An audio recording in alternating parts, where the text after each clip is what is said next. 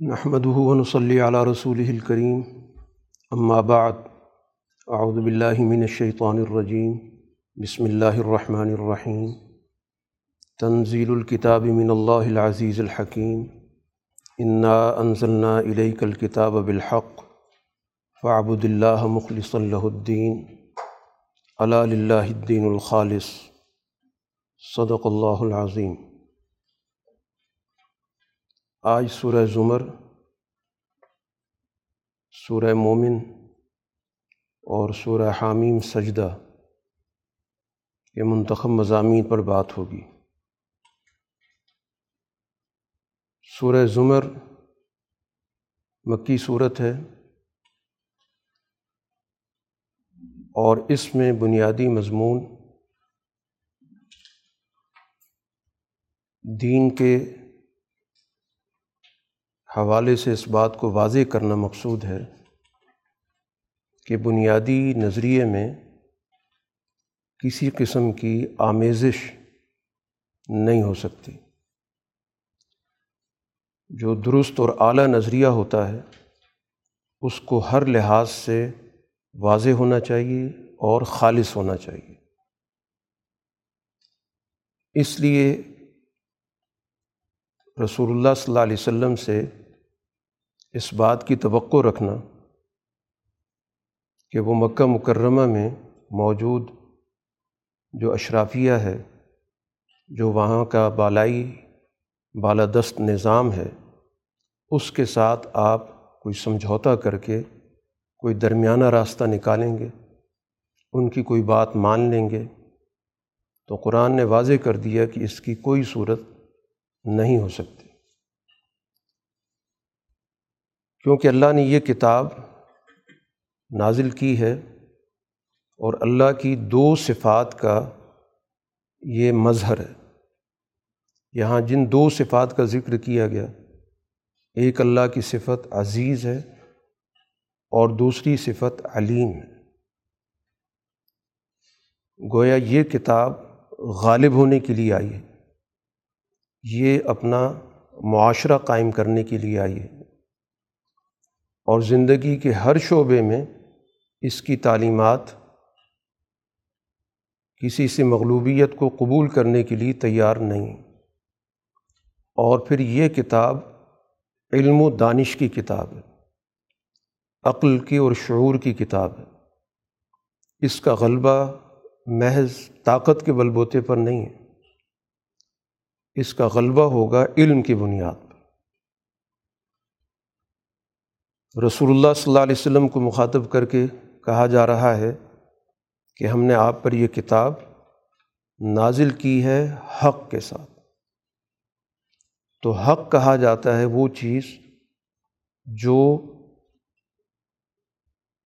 واقع کے ساتھ جو حقیقت ہے اس سے مکمل ہم آہنگ ہو ایک چیز وہ ہوتی ہے جو خیالی ہوتی ہے، جس کا واقعات سے مطابق ہونا ضروری نہیں ہوتا۔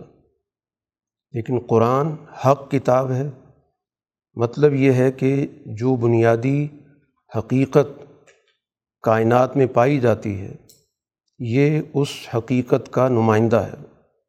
یہ اس کی مکمل سو فیصد دنیا کے اندر نمائندگی کر رہا ہے۔ اب اس کا تقاضا کیا ہے کہ اگر یہ کتاب حق ہے اور غالب اور علم والے کی طرف سے بھیجی گئی ہے۔ تو تقاضا ہے فعبد اللہ مخلص اللہ الدین۔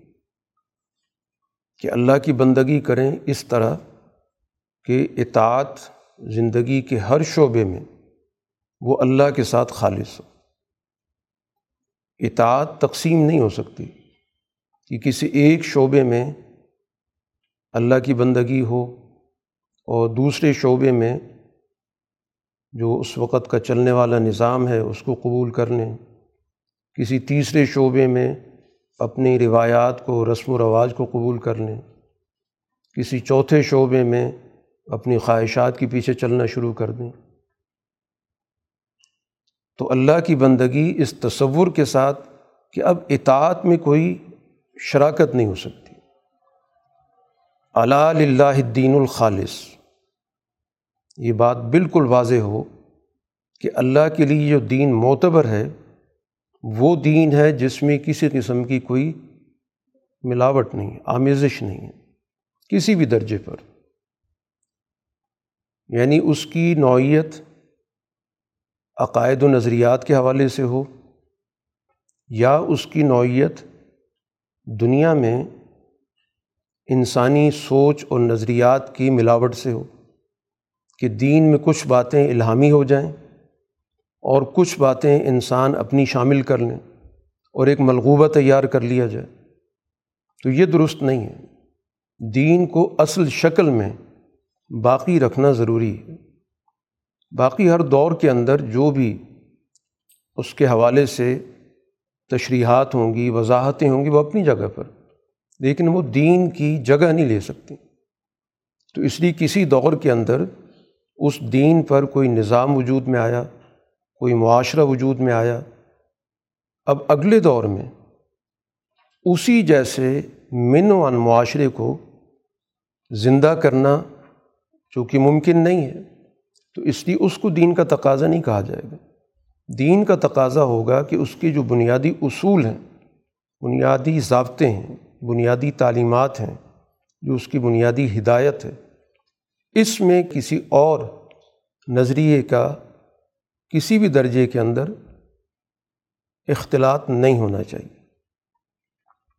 تو اس لیے قرآن نے اس کو تو مکمل طور پر واضح کر دیا کہ اللہ کے ہاں وہی دین معتبر ہے جو مکمل واضح ہوگا، خالص ہوگا اور اس میں کسی بھی درجے میں کسی اور نظریے کے ساتھ سمجھوتا نہیں ہوگا۔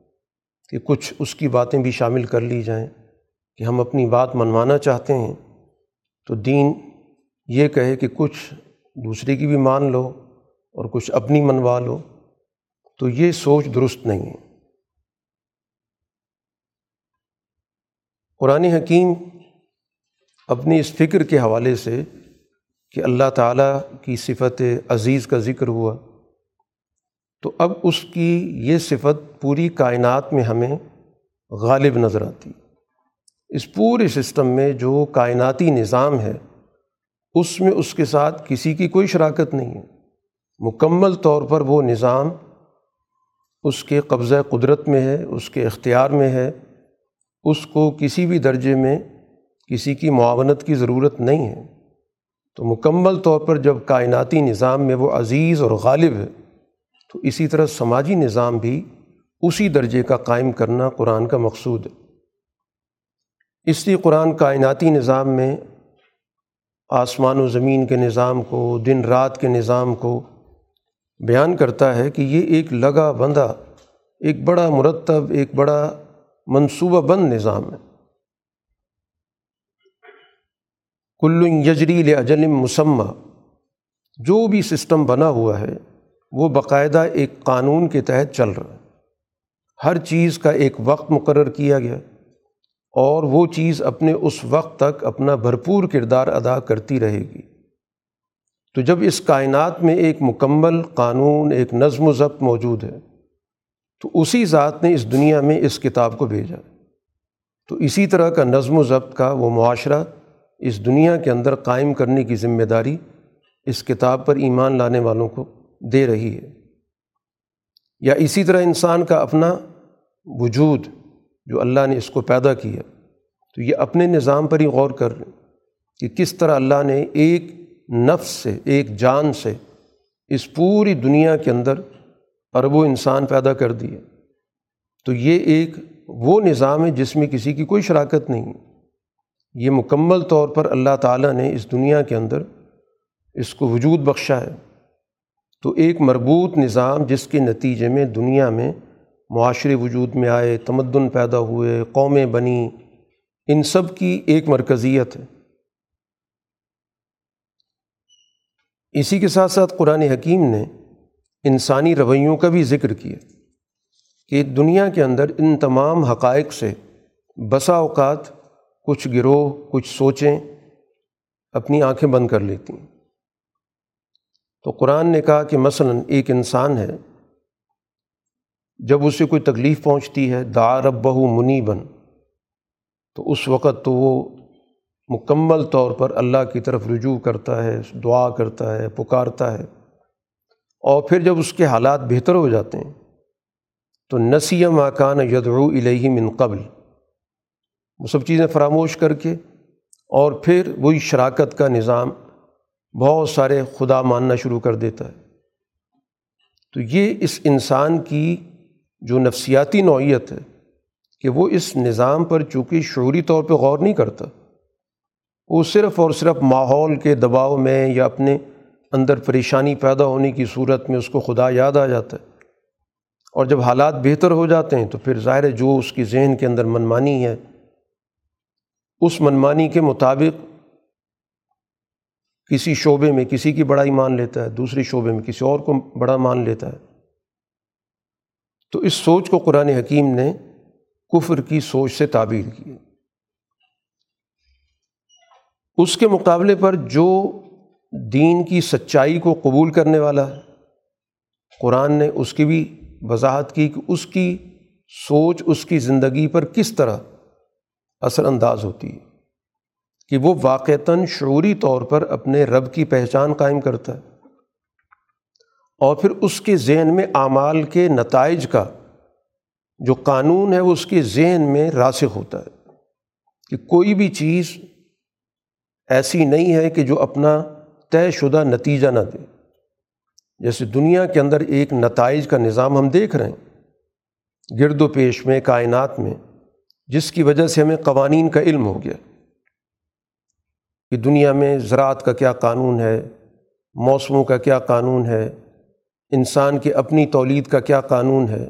یہ سارے قوانین ہیں جن سے انسان اس لیے واقف ہے کہ یہ لگے بندے اصول دنیا کے اندر ایک عرصے سے زیر عمل ہیں۔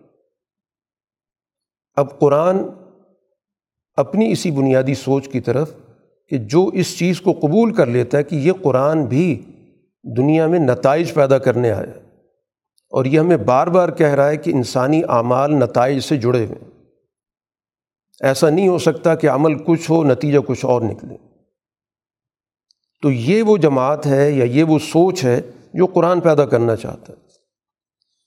اس وجہ سے قرآن اب یہاں پر ان دو سوچوں کا ذکر کر کے سوال کرتا ہے کہ حل یس طویل لذین یا لمون ولزین لا یا اب ایک عقل رکھنے والی، ایک شعور رکھنے والی جماعت ہے اور ایک ان چیزوں سے بالکل بے بہرا صرف مفاد کی ایک سوچ ہے، خواہشات کی سوچ ہے کہ کسی طرح اس کو پورا کر لیا جائے۔ تو اب خود بتاؤ کہ کیا یہ دونوں برابر ہو سکتے ہیں؟ انما یتذکر اول الباب اس سوچ سے، اس کتاب سے، اس فکر سے تو وہی فائدہ اٹھائیں گے جن کے اندر عقل موجود ہوگی۔ یہ قرآن نازل ہی ان لوگوں کے لیے ہوا ہے کہ جو اپنی عقل استعمال کریں اور چیزوں پر غور و فکر کریں، ان کے نتائج کو دیکھیں، ان کے ماضی کی تاریخ کو دیکھیں اور پھر اس کے بعد گرد و پیش میں ان قوانین کا اطلاق کریں۔ پھر فیصلہ کریں کہ یہ قوانین ہمیں اچھے نتیجے کی طرف لے کے جا رہے ہیں یا ہمیں نقصان کی طرف لے کے جا رہے ہیں۔ قرآن یہاں پر اس ایمان والی جماعت کو مخاطب کر رہا ہے کہ مکہ مکرمہ کے اندر جو صورت حال ہے، ظاہر ایک دباؤ کی ہے۔ اس صورت حال میں ان کا اگلا اقدام کیا ہونا چاہیے؟ سب سے پہلی بات تو قرآن نے یہ کہی کہ یا عباد الزین امن اتقو ربکم۔ یہ تو ایک بنیادی چیز ہے۔ تقوا جو تمہیں ہر صورت میں، ہر جگہ پر، ہر ماحول میں، اس اصول پہ تو تمہیں ہر صورت میں قائم رہنا۔ کہ مکمل طور پر تمہیں اپنے اندر ایک جواب دہی کا احساس پیدا کر کے اس معاشرے کے اندر اللہ تعالیٰ کی رضا کے لیے عدل کو قائم کرنا۔ اور اس دنیا کے اندر اللہ تعالیٰ تمہیں کامیابی کی ضمانت دے رہا ہے۔ دل لذینہ احسن و فی حاضی دنیا حسن اس دنیا کے اندر اس جماعت کو کامیابی ملے گی۔ اب اس وقت جو صورت حال ہے وہ ارض اللہ واسعہ، اللہ کی زمین وسیع ہے۔ چنانچہ رسول اللہ صلی اللہ علیہ وسلم نے حفشے کی ہجرت کی اجازت دے دی۔ ان لوگوں کو جو اس ماحول کے اندر بہت زیادہ دباؤ کا شکار تھے، مشکلات بہت زیادہ تھیں۔ تو قرآن نے کہا رض اللہ ہی زمین اللہ کی وسیع ہے۔ انما یوف صابرون اجرحم بغیر حساب۔ جو ثابت قدم لوگ ہیں، ان کو یقیناً اللہ تعالیٰ کی طرف سے ان کی ان کابشوں کا، ان محنتوں کا، ان قربانیوں کا صلہ ملے گا۔ اور یہ صلہ گویا ان کے خیال سے بھی کہیں زیادہ ہوگا۔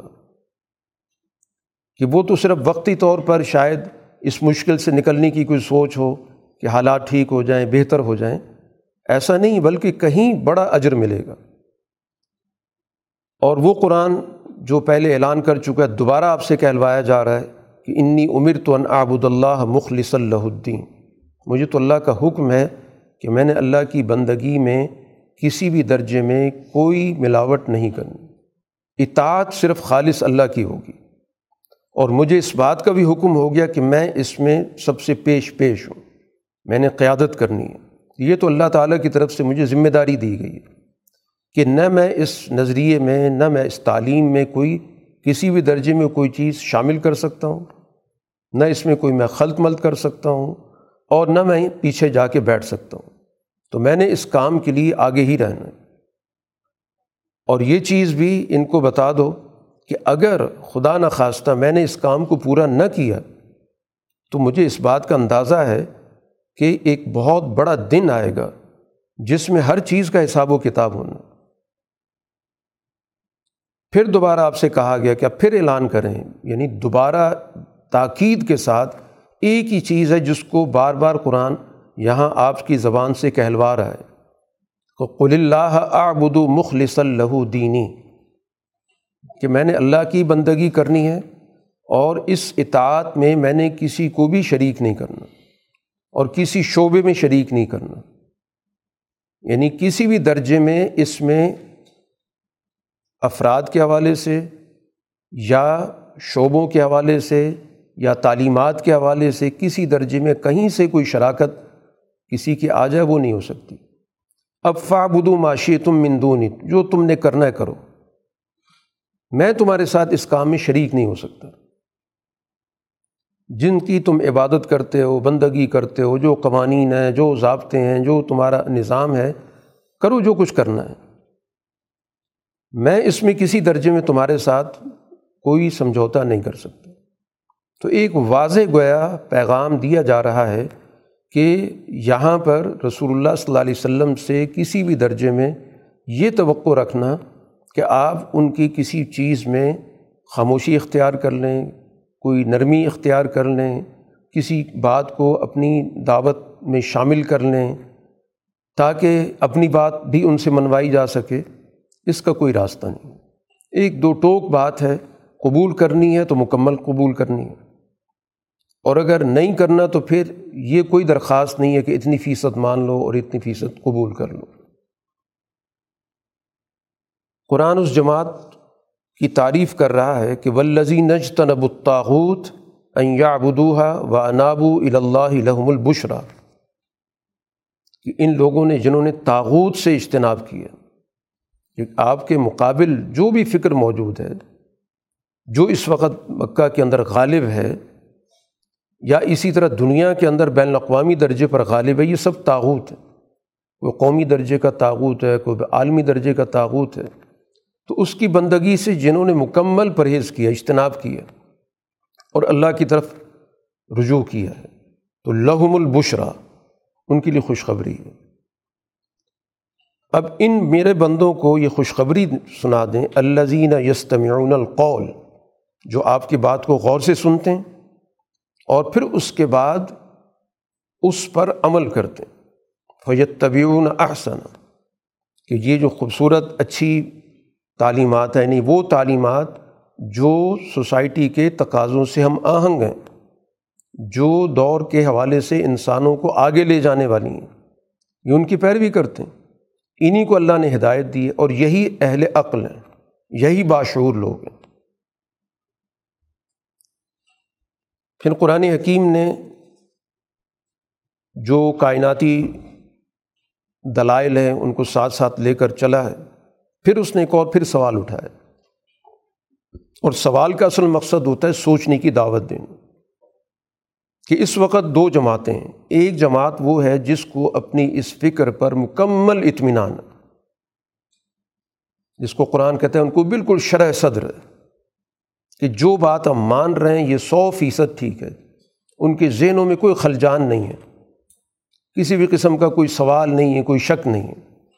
تو قرآن کہتا ہے فاہو اعلیٰ نور مر ربی یہ در حقیقت اپنے رب کی طرف سے ایک روشن راستے پہ، ان کے پاس اللہ کا دیا ہوا نور ہے۔ تو اس وجہ سے ان کو ایک قلبی اطمینان حاصل ہے، باوجود اس کے کہ حالات جو بھی ہیں۔ ان حالات کی وجہ سے ان کے ذہنوں کے اندر کسی قسم کا شک و شبہ نہیں ہے۔ بالکل اس میں اطمینان قلب حاصل ہے۔ اور جو مقابل قوت ہے، اس کی نوعیت یہ کہ ان کے دل سخت ہو چکے ہیں، سنگ دل ہو چکے ہیں۔ ان کے اندر سوچنے کی سمجھنے کی، صلاحیت ہی ختم ہو گئی۔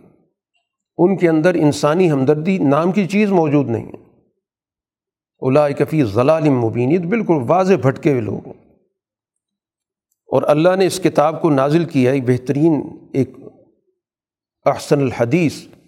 سب سے عمدہ بات ہے یہ۔ ایک ایسی کتاب ہے کہ جس کتاب کے کئی مضامین ہیں جو آپس میں ایک دوسرے کے ساتھ ملتے جلتے ہیں۔ نہیں ایک جگہ پہ بھی گفتگو کی، دوسری جگہ پر بھی یہی گفتگو ہوئی۔ تو قرآن گویا اپنی بات کو پیش کرنے کا طریقہ بتا رہا ہے کہ کتاباً متشابہن کہ اس کے کئی موضوعات آپس میں ایک دوسرے کے ساتھ ہم آہنگ اور کئی جگہوں پر اس نے گفتگو کی ہے مسانی جوڑوں کی صورت میں۔ اہل ایمان کا ذکر کیا تو مقابلے پر قانون شکن فاسقوں کا بھی ذکر کر دیا۔ کہیں پر تاغوت کا ذکر ہوا تو مقابلے پر نبی کی جد و جہد کا ذکر ہو، تاکہ کسی بات کو سمجھنے کے لیے دونوں راستے واضح ہوں۔ اب جب ایسی کتاب کو پڑھتے ہیں، تو پھر جو ایمان لانے والے ہیں، جو اپنے رب کی عظمت جن کے دلوں میں ہے، تو واقعتاً اس قرآن کی ذمہ داریوں کو، قرآن کے پیغام کو سن کر وہ اپنے اندر اس کا اتنا احساس پیدا کرتے ہیں، اس کا اتنا اثر ہوتا ہے کہ قرآن کہتا ہے کہ ان کی جو رونگٹیں ہیں وہ کھڑے ہو جاتے ہیں۔ ہمارے اوپر اتنی بڑی ذمہ داری ڈالی گئی ہے۔ تو ہمیں اس ذمہ داری کو پورا کرنا چاہیے۔ تو ظاہر جب آدمی کسی چیز کی طرف مکمل طور پر متوجہ ہوتا ہے، تو پھر یہ کیفیت ہوتی کہ اس ذمہ داری کو دیکھ کر اور اس کی عظمت کو دیکھ کر اس کی جسم پر رونگٹے کھڑے ہو جاتے ہیں۔ اور پھر اس کے بعد جب اس پہ غور و فکر کرتے ہیں، ذمہ داری کو سمجھتے ہیں، تو پھر ان کے دلوں کے اندر بھی اور ان کی ظاہری طور پر بھی ان کے اندر پھر ایک نرمی پیدا ہو جاتی ہے۔ گویا پھر اس پر غور و فکر کے نتیجے میں دل بھی نرم ہو جاتے ہیں اور ظاہری طور پر بھی جو ان کا رویہ ہوتا ہے، وہ بھی نرمی کا ہوتا ہے۔ تو گویا خشیت، جب اللہ کی خشیت پیدا ہوتی ہے تو اس کے نتیجے میں انسان کی اخلاق کے اندر بہت بڑی تبدیلی پیدا ہوتی ہے۔ تو خشیت الہی کا انسانی اخلاق سے بڑا گہرا تعلق ہے۔ تو جتنا اللہ کے سامنے اللہ کی عظمت اور اللہ کا جلال، اس کی حیبت دلوں میں آتی ہے، تو پھر سوسائٹی کے حوالے سے ان کے رویوں کے اندر اتنی ہی آجزی آتی ہے، اتنی ہی ہمدردی آتی ہے، اتنے ہی معاشرے کے لیے وہ زیادہ بہتر اخلاق والے بنتے ہیں۔ انہیں کو قرآن کہتا ہے کہ یہی ہدایت یافتہ ہیں۔ قرآن حکیم نے یہاں پر ایک مثال بھی دی ہے۔ اور قرآن چونکہ زندگی کے مختلف جتنی بھی شعبے ہیں، سوچیں ہیں، سب کو مخاطب کرتا مختلف مزاج کے لوگ ہوتے ہیں۔ کچھ طبیعتیں ایسی ہوتی ہیں کہ جو مثالوں سے چیزوں کو سمجھتی ہیں۔ کچھ مزاج ایسے ہوتے ہیں جن کو حقائق کائنات کے ذریعے بات سمجھائی جاتی ہے۔ کچھ کو واقعات کے ذریعے بات سمجھائی جاتی ہے۔ تو اس لیے چونکہ اس کا مخاطب زندگی کے ہر شعبے کا آدمی ہے۔ تو اس لیے وہ اپنے اسلوب کلام میں ان تمام چیزوں کو شامل رکھتا ہے۔ اب ایک بڑی عام فہم سی مثال دی ہے کہ ایک شخص ایسا ہے کہ جو کئی جگہوں پر ملازم ہے۔ اس کے بہت سارے باس ہیں۔ تو نتیجہ کیا ہوگا کہ کوئی بھی اس سے مطمئن نہیں ہوتا۔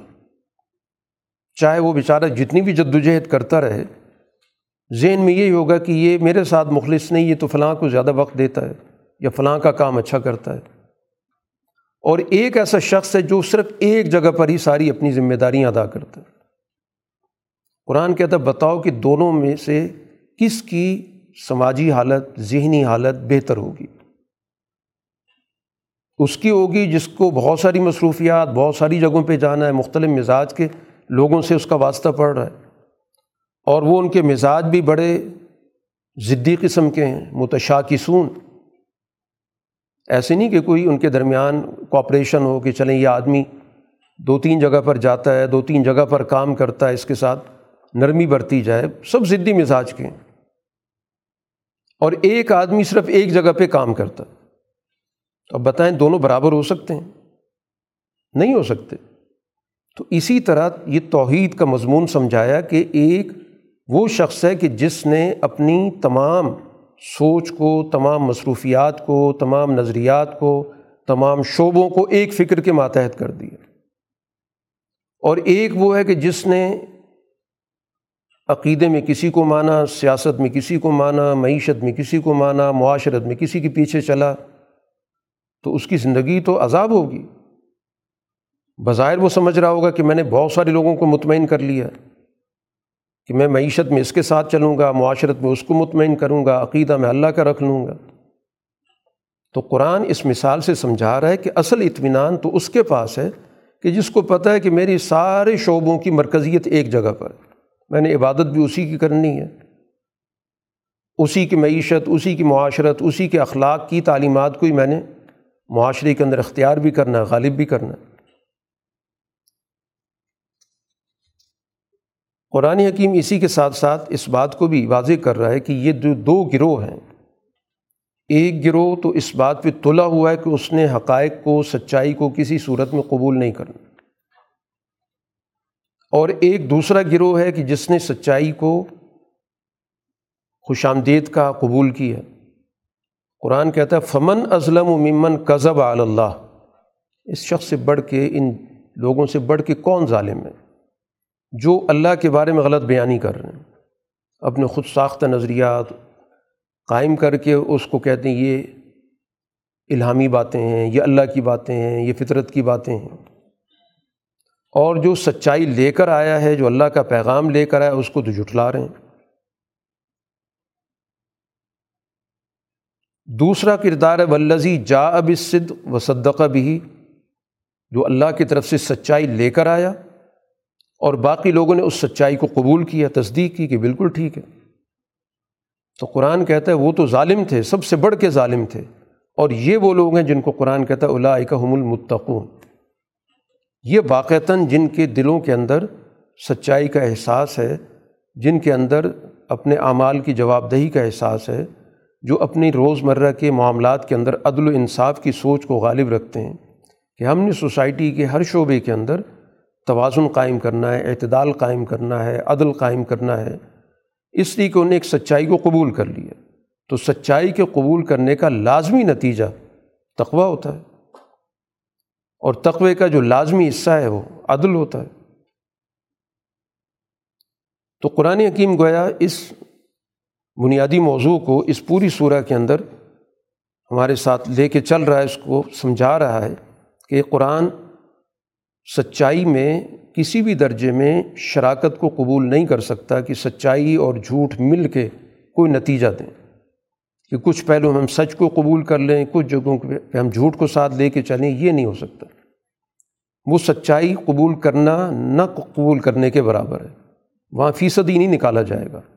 کہ ہم پچاس فیصد سچے ہیں اور پچاس فیصد جھوٹے ہیں۔ اسی طرح ایک اور قرآن نے مثال دی ہے کہ ان کی نوعیت کیا ہے۔ ویزا ذکر اللہ وحدہشم عزت قلوب الزین اللہ یؤمنون بالآخرہ کہ جب صرف اللہ کی بات ہوتی ہے کہ ہر چیز میں اللہ کے پیغام کو، اس کے نظام کو اپنی زندگیوں میں غالب کرو، تو ان کے دلوں کے اندر ایک قسم کی اس سے تحفظ پیدا ہو جاتا ہے ریزرو ہو جاتا ہے۔ یہ صرف ایک بات کی ہوں گی۔ اور بھی کچھ چیزیں ساتھ شامل ہونی چاہیے تھیں۔ اور جب اور چیزوں کو ساتھ شامل کر کے کہیں تذکرہ سنتے ہیں، تو پھر اضاحم یستب شرون بڑی خوشی ہوتی ہے کہ عقیدہ اس کا چلے گا، معاشی نظام اس کا چلے گا، سیاست میں اس کا غلبہ ہوگا۔ تو اضاحم یستب شرون کہتے ہیں یہ تو بہت اچھا ہے۔ کہ ہمارا مذہب بھی چلتا رہے گا اور ساتھ ساتھ ہمارے مفادات بھی پورے ہوتے رہیں گے اور ہماری خواہشات کا نظام بھی چلتا رہے گا۔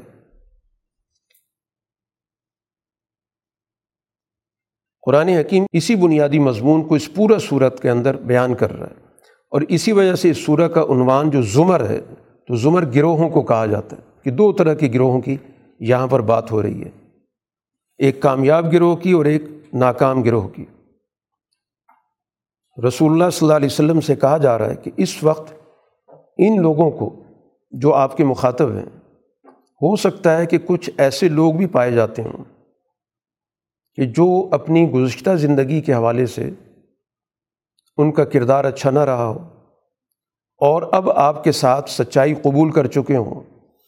تو جب بار بار یہ یاد دہانی کرائی جاتی ہے کہ احتساب ہوگا، جائزہ لیا جائے گا، اعمال کے نتائج نکلیں گے تو ان کے ذہنوں کے اندر ایک خوف پیدا ہوتا ہے کہ ہماری گزشتہ زندگی کے اندر بہت ساری کوتاہیاں تھیں۔ حالانکہ اب ہم نے سچی فکر کو قبول کر لیا۔ رسول اللہ صلی اللہ علیہ وسلم کی قیادت کو ہم نے دل سے قبول کر لیا، آپ کی ہدایات کے ہم تابع ہو گئے۔ لیکن اس سے پہلے ہماری زندگی کے اندر بہت ساری خامیاں موجود تھیں۔ تو قرآن ان کو حوصلہ دے رہا ہے، تسلی دے رہا ہے کہ ان کا حساب و کتاب نہیں ہے۔ جو بھی اپنی پچھلی زندگی کو ترک کر کے سچائی کی طرف آ جائے گا، تو گویا اب اس کا نیا دور شروع ہو گیا۔ اب پچھلے دور کے حساب کتاب سے اس کا کوئی تعلق نہیں۔ تو قل یا عبادی الزین اصرف اعلیٰ انفسیم لا تقنتو من رحمت اللہ۔ کیا میرے بندوں جنہوں نے اپنے ساتھ زیادتی کی تھی، تو اب اللہ کی رحمت سے مایوس مت ہو۔ کیونکہ تم نے اس راستے کو ترک کر دیا، اس سے قطع تعلق کر لیا، اس کی طرف واپسی کے راستے بند کر دیے، اور تم ایک اعلیٰ درجے کی سوچ کو اختیار کر کے اس کے لیے جد و جہد کر رہے۔ تو اس لیے اس پچھلے سلسلے کے بارے میں تمہیں ذہن میں کوئی خوف نہیں رکھنا چاہیے۔ اللہ کی رحمت سے مایوس مت ہو۔ وہ جو کچھ بھی ہو ان اللہ یغفر الجنوب جمیہ وہ سب چیزیں اللہ تعالیٰ کی طرف سے معاف ہو جائیں گی بس اس وقت یکسوئی کے ساتھ اس راستے پر چلو۔ وہ انیب و الا ربکم اپنے رب کی طرف رجوع کرو۔ وہ اسلم و لہو اور اپنے آپ کو مکمل طور پر اس راستے کے لیے وقف کر دو۔ اس وقت تمہاری ذمہ داری یہ ہے۔ اس خوف میں، اس اندیشے میں کہ ماضی میں اپنے آپ کو گم رکھو، تو اس سے تمہاری صلاحیتیں مستقل طور پر متاثر ہوتی رہیں گی۔ تو نئے عزم کے ساتھ نئی سوچ کے ساتھ، نئے فیصلوں کے ساتھ آگے بڑھو۔ رسول اللہ صلی اللہ علیہ وسلم کے ذریعے دوبارہ اعلان ہو رہا ہے۔ یہ مضمون اس سورہ کے اندر بار بار دہرایا جا رہا ہے کہ افغیر اللہ تمرونی آبد ایو الجاہلون۔ اے جاہلو، تم مجھے کہتے ہو کہ میں اللہ کے علاوہ کسی کی بات مانوں۔ جبکہ اللہ نے مجھے واضح طور پر وہی کر دی ہے۔ اور مجھ سے پہلے جو لوگ گزرے ہیں، ان کو بھی وہی کی تھی کہ میرے معاملات میں، اس دنیا کے نظام میں، کسی بھی درجے میں کسی کو بھی کوئی تم اختیارات کا حامل سمجھو گے، میرا شریک کار کرو گے کہ میں نے دنیا کے اندر انسانی زندگی کو ایک وحدت کے ساتھ پیدا کیا۔ اب جو اس وحدت کو پارا پارا کر رہا ہے تو اس کا ایک شعبے کا بھی کوئی اچھا عمل بھی ہوگا، اس کی کوئی قدر و قیمت نہیں ہوگی۔ کہ جی فلاں شعبے میں تو یہ اچھا کردار ادا کر رہا ہے۔ تو لہٰذا اس کی تو کوئی قدر و قیمت متعین ہونی چاہیے۔ اس کا اس کو فائدہ پہنچنا چاہیے۔ تو اس نظریے کے ساتھ کسی بھی درجے میں، کسی بھی شعبے کے اندر کتنی ہی اچھی محنت موجود ہو، اس کی کوئی حیثیت نہیں۔ لیکن اشرکتا لیہ بطن عمل ہو وہ سارا عمل ضائع شدہ ہے۔ اس صورح کے اختتام پر ان دو گروہوں کا باقاعدہ انجام کے حوالے سے ذکر کیا گیا کہ ان دونوں گروہوں کو لایا جائے گا، ہانکا جائے گا۔ قیامت کے روز کافروں کو بھی ان کو جہنم کی طرف ہانکا جائے گا اور جو اہل تقوی تھے ان کو جنت کی طرف لایا جائے گا اور دونوں کو ظاہر اپنا انجام دکھایا جائے گا۔ تو قرآن حکیم یہاں پر ذکر کر رہا ہے کہ اس وقت اللہ تعالیٰ کی طرف سے جو قرآن حکیم نازل ہو رہا ہے، اس کے پیچھے وہ پورا ایک نظام موجود ہے، جس کو ہم عام طور پر ایک روحانی نظام کہتے ہیں۔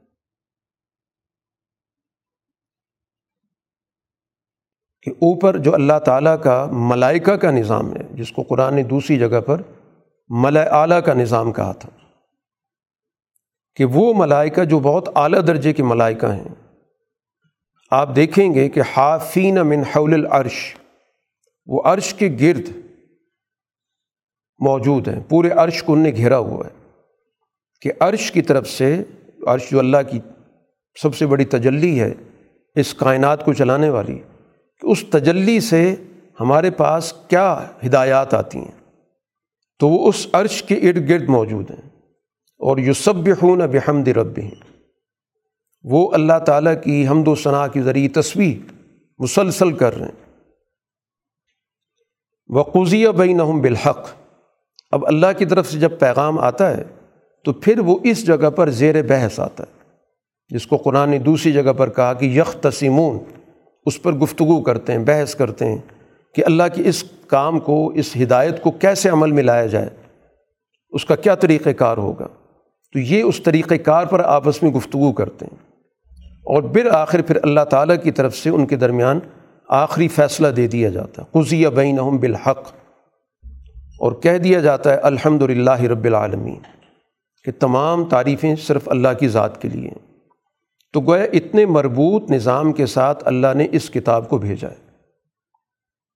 یہ کتاب کے نزول کا مکمل گویا طریقۂ کار بتایا گیا کہ کس طرح اوپر سے اللہ کی ہدایت آتی ہے، پھر کس طرح فرشتوں میں اس پر گفتگو ہوتی ہے، پھر وہاں سے فیصلہ نیچے اللہ تعالیٰ کی طرف سے منتقل ہوتا ہے۔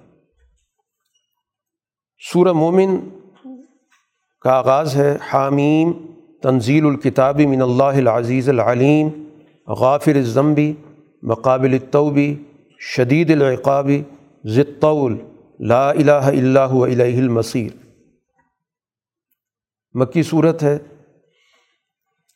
اور حامیم کے ساتھ جن صورتوں کا آغاز ہوا ہے، ان میں بنیادی طور پر جو قرآن کی دعوت ہے، اس پر رسول اللہ صلی اللہ علیہ وسلم کی جو قومی درجے میں تشکیل کی محنت ہو رہی ہے، اس کو بنیاد بنا کر زیادہ گفتگو کی گئی۔ قرآن کا یہاں پر تعارف کرایا گیا اللہ کی ذات کے حوالے سے، اللہ کی صفات تو اب یہ جو کتاب ہے، یہ اللہ کی کن صفات کی نمائندگی کرتی ہے؟ العزیز العلیم، یہ صفات دو پہلے آ چکی ہیں۔ غالب اور علم والا۔ غافر ضمب وہ ذات گناہوں کو معاف کرنے والی۔ گویا سوسائٹی کے اندر انسانوں سے جو کمزوریوں، کوتاہیوں کی وجہ سے کچھ چیزیں سرزد ہو جاتی ہیں تو ان کو درگزر کرتا ہے۔ قابل تو جو بھی رجوع کرنا چاہتا ہے، اپنے پچھلے ماضی سے نکل کر آگے بڑھنا چاہتا ہے، پچھلی کوتاہیوں کو ترک کر کے سچائی کی طرف آنا چاہتا ہے، تو اس کے لیے جو بھی وہ توبہ کر رہا ہے، وہ قبول کرنے والا ہے۔ لیکن اس کے ساتھ ساتھ شدید العقاب، سخت سزا والا بھی ہے۔ کیونکہ اللہ تعالیٰ دنیا کے اندر، پوری کائنات کے اندر اس نے پورا ایک نظام بنایا۔ تو جہاں نظام ہوتا ہے، وہاں پر دونوں چیزیں ہوتی ہیں۔ کہ کوئی نظام کی خلاف ورزی کرے گا تو اسے سزا بھی ملے گی۔ تو یہ کتاب بھی دنیا کے اندر اس لیے آئے کہ اپنا ایک باقاعدہ سسٹم بنائے، ایک ماحول بنائے، ایک سماج بنائے، ایک معاشرہ بنائے۔ تو اب اس معاشرے کے اندر جو بھی انسان دشمن کارروائیاں ہوں گی، عناصر ہوں گے، تو ظاہر ان کو آپ نے سختی سے ختم کرنا ہوگا۔ ہاں جن سے کوئی کوتاہی ہو جاتی ہے، انہیں احساس ہو جاتا ہے، تو ظاہر ہے کہ ان کو وہاں پر ریلیف بھی ملے گا۔ ضد طول اللہ تعالیٰ پوری قدرت والا ہے۔ لا الہ الا ہو۔ اس پورے نظام کے اندر کوئی اس کے ساتھ شریک کار نہیں ہے، کیونکہ اور بھی اس نے نظام کے اندر دخیل بنا رکھے ہوں، ذیلی درجے کے اندر کچھ کسی کو اختیارات دے رکھے ہوں، یا برابر کے درجے میں کوئی اس کے ساتھ شریک ہو۔ اب اس وقت رسول اللہ صلی اللہ علیہ وسلم کے ساتھ یہ لوگ فضول قسم کی بحث کر رہے ہیں، جھگڑ رہے ہیں آپ کے ساتھ۔ تو یہ ان حقائق کا انکار کرنے والے لوگ ہیں۔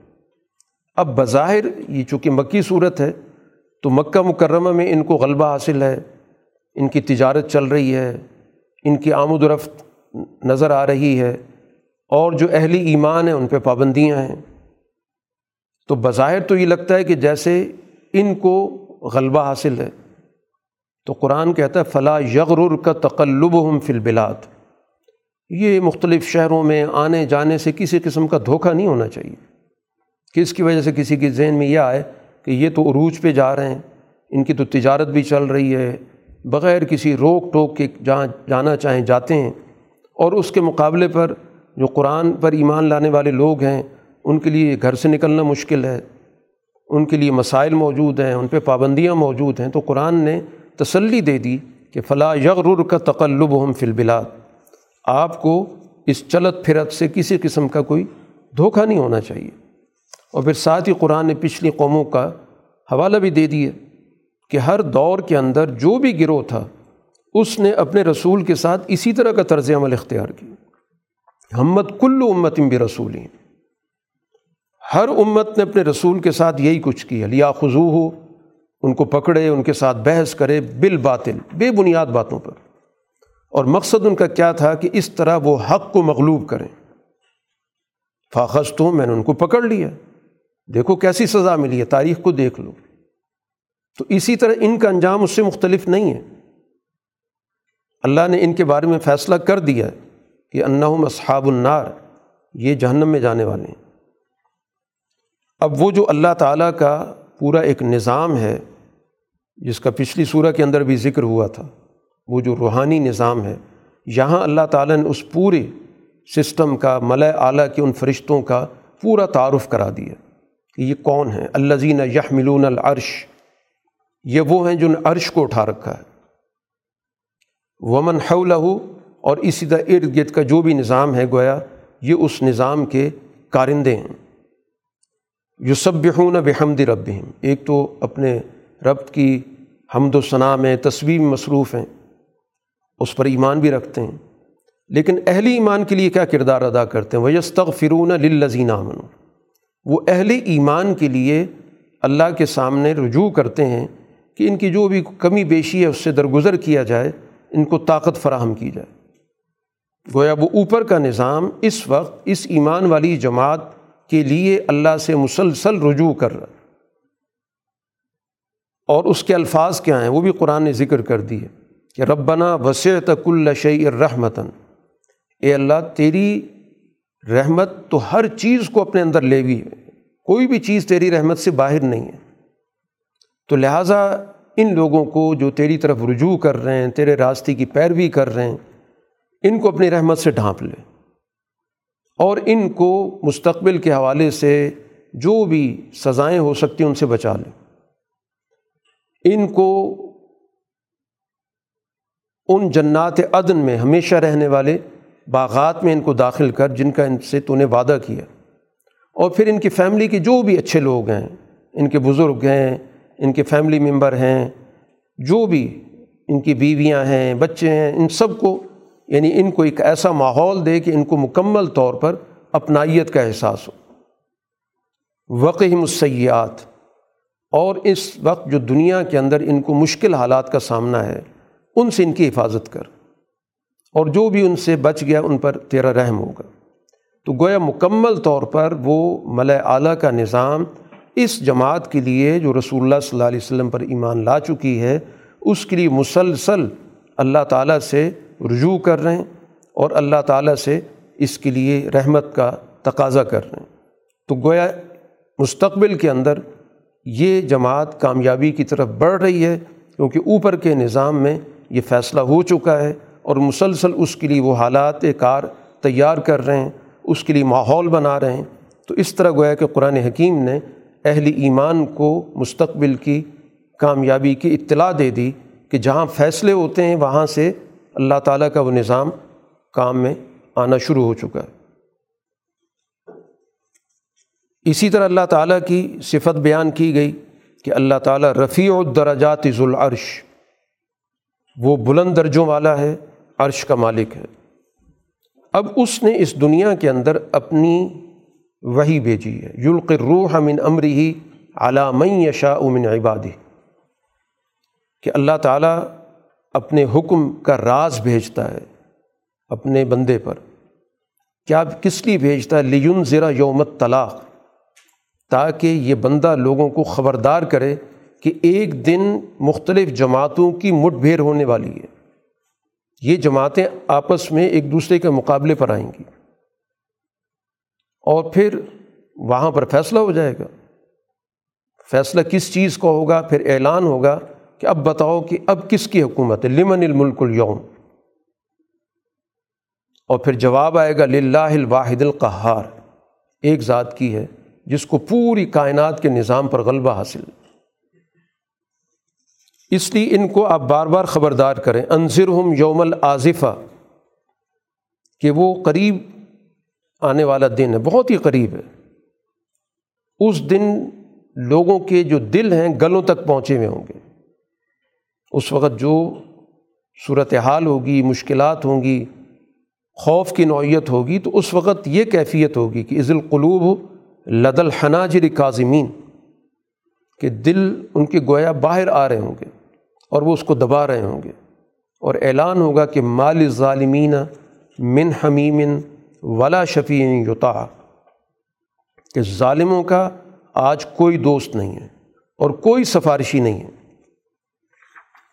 یہ گویا کہ قرآن حکیم اللہ تعالیٰ کی اس صفت کو بیان کر رہا ہے، جس صفت سے مقصود معاشرے کے اندر ان ظالموں کو، جو رسول اللہ صلی اللہ علیہ وسلم کی اس جماعت کے لیے مکہ مکرمہ کے اندر عرصہ حیات تنگ کیے ہوئے ان کو بتا رہا ہے کہ ان کی سزا کا، ان سے ہر چیز کے حساب و کتاب کا وقت قریب آ چکا اب قرآن حکیم جیسے نتائج کے حوالے سے گفتگو کرتا ہے، آخرت کی تفصیلات کے حوالے سے گفتگو کرتا ہے، تو اسی طرح واقعات کا بھی اس کا ایک انداز ہے کہ تاریخ سے کچھ چیزیں سمجھائی جائیں۔ کیونکہ کئی انسانی ذہن ایسے ہوتے ہیں جو تاریخ سے چیزوں کو زیادہ بہتر طور پہ سمجھ رہے ہوتے ہیں۔ تو قرآن حکیم جیسے ہم دیکھ رہے ہیں کہ مسلسل بنی اسرائیل کے اور موسا علیہ السلاۃ والسلام کے واقعات کو ذکر کرتا ہے۔ وجہ اس کی یہ ہے کہ ان واقعات سے گرد و پیش میں لوگ مانوس تھے۔ یہ واقعات ایسے نہیں تھے جن کا انہیں علم نہ ہو۔ تو تاریخی واقعات سے آگہی تو لوگوں کو ہے، لیکن اس سے رہنمائی لینا، اس واقعے کو آج کے دور کے تناظر میں دیکھنا، یہ در حقیقت قرآن کا بنیادی مقصد ہوتا۔ اب قرآن نے یہاں پر واضح طور پر ذکر کیا کہ موسا علیہ السلاۃ والسلام کی جو بیست تھی، وہ پورے ایک نظام کی طرف خلاف تھی۔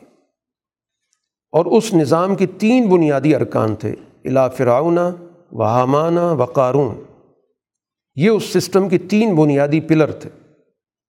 ایک فرعون تھا جو اس پورے سسٹم کا چلانے والا تھا۔ ایک اس کا حامان تھا جس کے پاس سارے انتظامی اختیارات تھے۔ اور ایک قارون تھا جو اس معاشرے کے اندر وسائل پر قبضے کا استعارہ تھا۔ موسا علیہ السلاۃ والسلام کی بیست ان سب کی طرف ہوئی ہے۔ یعنی پورے اس نظام کے خلاف ہوئی۔ اور ان سب کا ایک ہی جواب تھا فقال ساحر القذاب یہی فرعون نے کہا، یہی حامان نے کہا، یہی قارون نے کہا کہ ایک جادوگر ہے اور ایک جھوٹا آدمی۔ اور جواب تو ان سے کوئی بنتا نہیں تھا۔ حرکت وہی جو موسا علیہ السلاۃ والسلام کی آمد سے پہلے بنی اسرائیل کے بچوں کا قتل عام تھا، جو کچھ عرصے کے لیے رک گیا تھا۔ ان نے پھر اعلان کیا کہ اختلو ابنا الزین آمن و ماں ہو یہ لوگ جو موسا علیہ السلام کے ساتھ ایمان لا چکے ہیں، ان کے بیٹوں کو قتل کرو اور صرف ان کی بچیوں کو باقی رکھو۔ قرآن نے کہا کہ اب ان کی یہ ساری تدبیریں ضائع ہو گئیں۔ ماں قید الکافرین اللہ فی ضلال اب یہ ان کی سازش، ان کی تدبیر اب کام نہیں آئے گی۔ اور حالات ان لوگوں کے اتنے کمزور ہو گئے کہ فرعون جو ایک طرف اپنے آپ کو کہتے ہیں، میں بہت بڑا ہوں، خدا ہوں، اور سارا نظام میرے اشاروں پر چل رہا ہے، اور قرآن نے دوسری جگہ پر ذکر کیا۔ کہ میرا اور اس کا مقابلہ کرو کہ یہ وہ آدمی جس کے پاس کچھ بھی نہیں ہے، لوگوں کی نظروں میں اس کی کوئی وقت نہیں۔ میں بہتر ہوں جس کے پاس یہ سارے اختیارات، یہ وسائل، یہ باغات، یہ سارا ماحول۔ ایک طرف تو یہ تکبر تھا، لیکن جب موسا علیہ السلاۃ والسلام کی جدوجہد آگے بڑھتی ہے،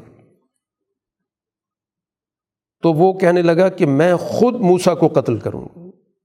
یعنی اس کو گویا گرد و پیش میں اب کسی پر اعتماد ہی نہیں کہ وہ اس کے احکامات کو پورا کرے۔ وقال فرعون ضرونی اقت الموسال مجھے چھوڑو، میں خود موسا کو قتل کروں گا اور یہ اپنے رب کو بلائے۔ اور پھر اپنی سوسائٹی کو، اپنے پارٹی کو، اپنے لوگوں کو گمراہ کرنے کے لیے کہتا ہے کہ مجھے ڈر ہے کہ یہ تمہارا دین بدل دے گا۔ یہ تو تمہارے نظریات بدل دے گا۔ اور یا مجھے یہ ڈر ہے، یہ زمین میں فساد مچا دے گا کہ تم قبتیوں سے حکومت لے لے گا، تو یہ تو بہت بڑا فساد ہو جائے گا۔ کہ ہم نے تو نظام اس اصول پہ چلا رکھا ہے کہ اقتدار قبتیوں کے پاس ہوگا اور یہ باقی لوگ جو ہیں، ان کے غلام ہوں گے۔ ان کو اگر اقتدار مل گیا تو نتیجے میں فساد پیدا ہو جائے گا۔ یعنی اپنے اقتدار کو وہ امن کی علامت قرار دے رہا ہے۔ اور بنی اسرائیل کے پاس اگر کوئی اختیار آ جائے گا تو یہ خانہ جنگی ہو جائے گی، فساد ہو جائے گا۔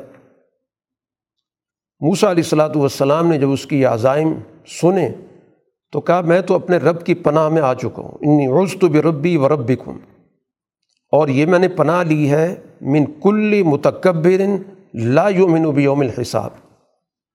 ہر متکبر، یہ متکبر شخص ہے اور یہ احتساب کے، حساب کے دن پہ ایمان نہیں رکھتا۔ اس سے یہی کہا جا رہا ہے کہ اپنے اعمال کی جواب دہی کے لیے تیار ہو، اس کے لیے تیار نہیں۔ تو میں نے تو اپنے رب کی پناہ لے لی ہے۔ اس موقع پر قرآن نے ایک اور کردار کا ذکر کیا کہ موسا علیہ السلاۃ والسلام نے اس معاشرے کے اندر جو جد وجہد کی، جو لوگوں تک ابلاغ کیا، تو فرعونیوں کے اندر بھی انہوں نے کام کیا۔ اسی فیملی کا، اسی رائل فیملی کا ایک آدمی جو ان پر ایمان لا چکا تھا، اس نے اس موقع پر ایک گفتگو کی، جس کو قرآن نے کہا رج المومن اسی حوالے سے سورہ کو عنوان میں مومن۔ کہ ایک رجل مومن تھا اس آل فرعون میں سے، اس شاہی خاندان میں سے، جس نے اب تک ایمان چھپایا ہوا تھا۔ لیکن جب اس نے یہ صورت حال دیکھی کہ موسا علیہ السلاۃ والسلام کی قتل کی اب سازش ہو رہی ہے تو اس نے اس موقع پر اظہار خیال کیا، ان کو سمجھانے کی کوشش کی کہ اتختلون رجولن این یقول ربی اللہ۔ صرف اس وجہ سے ایک آدمی کو مارنا چاہتے کو وہ یہ کہتا ہے، میرا رب اللہ ہے۔ اور وہ تمہارے پاس پتنی کتنی نشانیاں لا چکا ہے، کتنے دلائل پیش کر چکا ہے۔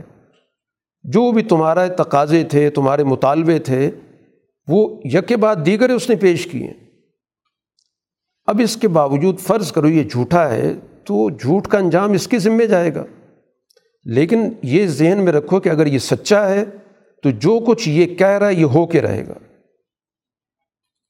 اور اللہ تعالیٰ ایسے شخص کو ہدایت نہیں دیتا جو مصرف اور کذاب ہوتا۔ ہے یعنی وہ کہنا یہ چاہ رہا ہے کہ اس وقت فرعون کی جو پوزیشن ہے وہ مصرف اور کذاب کی ہے۔ ایک تو اپنے حدود سے تجاوز کر رہا ہے۔ لوگوں کی زندگیوں سے کھیلنا چاہتا ہے۔ اختیارات کا بیجا استعمال کرنا چاہتا ہے اور انتہائی درجے کا جھوٹا آدمی رج المومن کی گفتگو چل رہی ہے۔ رج المومن نے اپنی گفتگو کو آگے بڑھایا۔ اس نے کہا، دیکھو، آج تو تمہارے پاس اقتدار ہے۔ لکم الملک الوم ظاہرین فی الارض۔ اس وقت تو ظاہری طور پہ تم حکومت میں بھی ہو، اختیارات بھی ہوں۔ یہ بتاؤ کہ کل اگر برا وقت آیا تو کون مدد کرے گا ہماری؟ چونکہ وہ آل فرعون سے تعلق رکھتا تھا، اس لیے اس نے اسی طور پہ بات کی کہ ہماری کون مدد کرے گا؟ کہ ہم پہ اگر مشکل وقت آ گیا، اللہ کا عذاب آ گیا، تو ہماری تو کوئی مدد نہیں کرے گا۔ اب فرعون بجائے اس کے کہ اس چیز پہ غور کرتا، اس نے ڈٹائی کے ساتھ کہا کہ جو بات درست سمجھتا ہوں، بس بات وہی ہے۔ ما اری کم اللہ ما ارا میں تم کو وہی بات سمجھاتا ہوں جو مجھے پتہ ہے۔ اور مجھے صحیح بات پتہ ہے، سبیل الرشاد۔ ہدایت کے راستے کا مجھے ہی پتہ ہے۔ میں جو کچھ کر رہا ہوں، ٹھیک کر رہا ہوں۔ یعنی اپنے آپ کو اس نے عقل کل ہونے کا بھی اعلان کر دی پہلے تو وہ اختیارات کا مالک ہوتا تھا، وسائل کا مالک ہوتا تھا۔ اب اس نے یہ کہا کہ سوجھ بوجھ بھی میرے پاس ہے۔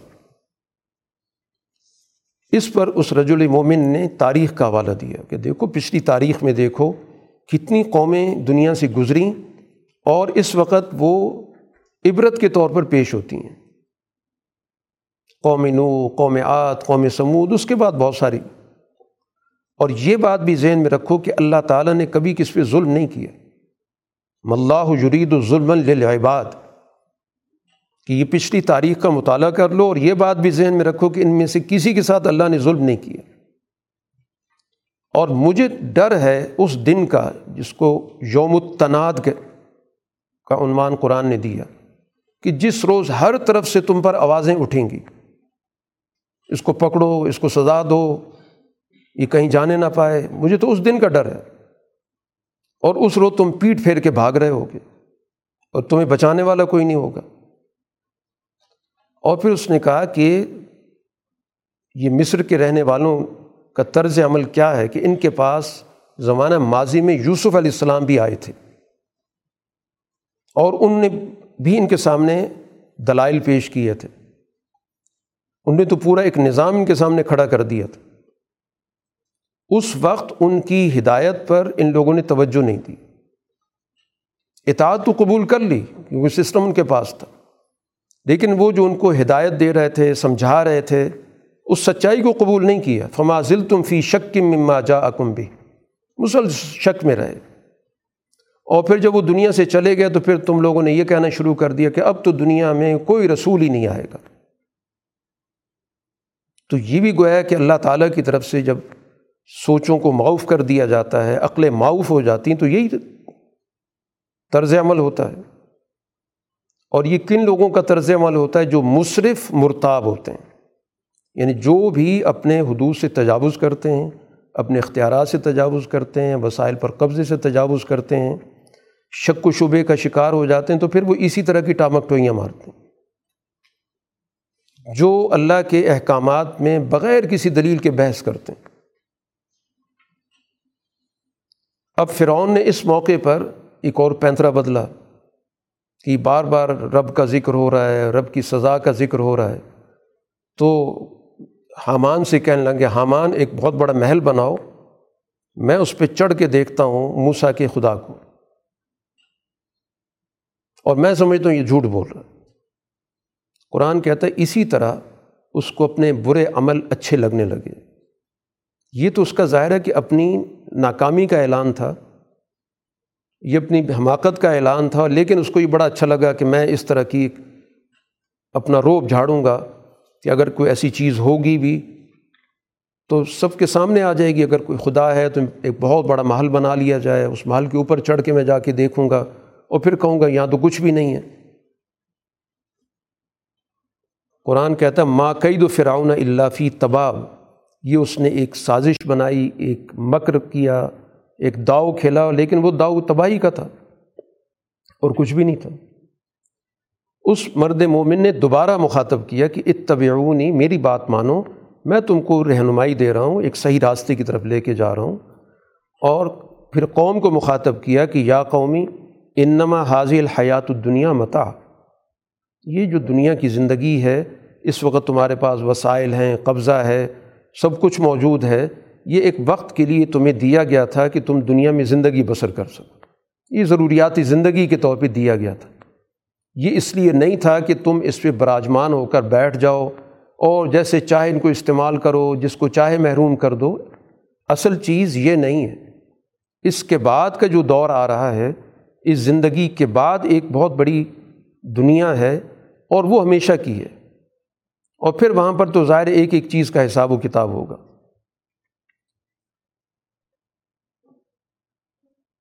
اس موقع پر پھر اس نے مزید کہا کہ تم لوگ مجھے راستے سے ہٹانا چاہتے ہو۔ مرد مومن نے کہا کہ یا قومی مالی، کیا وجہ ہے کہ میں تم کو نجات کی طرف لانا چاہتے ہوں؟ تم مجھے آگ کی طرف لے کے جا رہے ہو۔ تم مجھے یہ دعوت دے رہے کہ میں اس راستے کو اختیار کر لوں۔ جس کے نتیجے میں میں بے عقلی کا کام کروں، بے شوری کا کام کروں، اللہ کے ساتھ کسی کو شریک بنا لوں، یہ اختیارات تمہیں دے دیے گئے ہیں۔ جبکہ میری عقل بھی، میری دانش بھی، میری سمجھ بھی کہہ رہی کہ یہ سب بے بنیاد ہے۔ میں تو تم کو دعوت دے رہا ہوں، العزیز الغفار۔ اس ذات کی طرف جو غالب بھی ہے اور اس کے ساتھ ساتھ تم سے اگر کوئی کوتاہی ہو گئی اور اس پر تمہیں ندامت ہو جاتی ہے تو بخش بھی دے گا۔ میں تو یہ بھی گویا کہ تمہیں ضمانت دینے کے لیے تیار ہوں کہ آج تک جو کچھ بھی تم نے کیا ہے، اگر تم اس کو ترک کر دیتے ہو، اس پر نظر ثانی کرتے ہو، اس کو چھوڑ دیتے ہو، اس سے توبہ کر لیتے ہو، تو وہ ذات اس پر تمہیں بخش بھی دے گی۔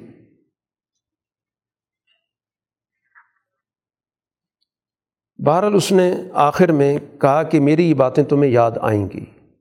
اب میں نے تو اپنی بات مکمل کر دی ہے اور میں نے اپنا معاملہ اللہ کے حوالے کر دیے کہ اب تمہاری طرف سے جو بھی میرے ساتھ بدسلوکی ہو سکتی ہے، میں اپنا معاملہ اللہ کے حوالے کر رہا ہوں۔ تو قرآن کہتا ہے، اللہ نے اس شخص کو ان کے مکر و فریب سے بچا لیا۔ اس کی حفاظت کی، اس کا داؤ، ان کا داؤ اس پہ نہیں چلا۔ اور فرعون اور آل فرعون، وہ پوری فیملی جو ہے، پورا شاہی جو بھی سیٹ اپ تھا، وہ برے عذاب میں گرفتار ہو گیا۔ اور اب بھی صبح شام ان کے سامنے آگ پیش کی جا رہی ہے۔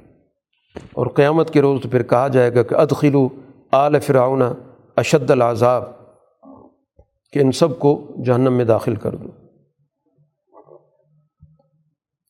قرآن حکیم موسیٰ علیہ السلاۃ والسلام کی اس ہدایت کا ذکر کرنے کے بعد یہ بات بتا رہا ہے کہ یہ صرف کسی ایک دور کا واقعہ نہیں ہے۔ یہ رویہ جس کا بھی ہوگا، جس جگہ پر بھی ہوگا، نتیجہ مختلف نہیں نکلے گا۔ ان الزین یوجادل فی آیاتینہ بغیر سلطان عطا ہوں جو بھی لوگ ہیں، کہ کوئی یہ سمجھے کہ کوئی ماضی کی کہانی سنائی جا رہی ہے۔ موجود حالات کے اندر جس وقت قرآن نازل ہو رہا ہے اور جس دور میں پڑھا جا رہا ہے، قرآن گویا سب کو ایک اصولی اور ضابطے کی بات بتا رہا ہے کہ جو لوگ بھی اللہ کے احکام میں بغیر کسی دلیل کے تنازع پیدا کریں گے، تو ان کی وجہ کیا ہوگی کہ ان فی صورہم اللہ کبرن اس کی صرف ایک وجہ ہوگی کہ ان کی دلوں کے اندر تکبر چھپا ہوا، وہ اپنی بالادستی چاہتے ہیں۔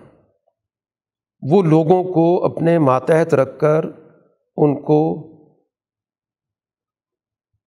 اپنے اقتدار میں رکھ کر ان کے وسائل لوٹ کر ان پر اپنے احکامات نافذ کر کے اپنی بالادستی قائم رکھنا چاہتے ہیں۔ ان کا جھگڑا صرف یہ یہ جو اللہ کے احکام پر بحث، مباحثہ کرتے ہیں، تنقید کرتے ہیں، وجہ اس کی کیا ہے؟ وجہ یہی ہے کہ وہ اپنی بڑائی سے پیچھے نہیں ہٹنا چاہتے۔ اور ان کی بڑائی جڑی ہوئی ہے ایک دوسرے طبقے کی کمزوری کے ساتھ۔ تکبر کہتی اس کو کہ تکبر جہاں بھی موجود ہوگا، وہاں پر ایک آدمی کسی کو حقیر بھی سمجھ رہا ہوگا۔ اگر کسی کو حقیر نہیں سمجھ رہا تو وہ تکبر نہیں ہوتا۔ رسول اللہ صلی اللہ علیہ وسلم نے ایک موقع پر جب تکبر کی مذمت بیان کی کہ اللہ تعالیٰ ایسے شخص کی طرف رحمت کی نظر سے نہیں دیکھے گا تو ایک صحابی کے ذہن میں ایک خیال پیدا ہوا۔ تو وہ پوچھنے لگے، اللہ کے رسول، ایک انسان چاہتا ہے کہ اس کا بہتر کھانا پینا ہو، اس کا ایک اچھا لباس ہو۔ تو رسول اللہ صلی اللہ علیہ وسلم نے کہا، نہیں، یہ تکبر نہیں ہے۔ یہ ہے کہ اگر اس کے ساتھ تم کسی کو حقیر سمجھو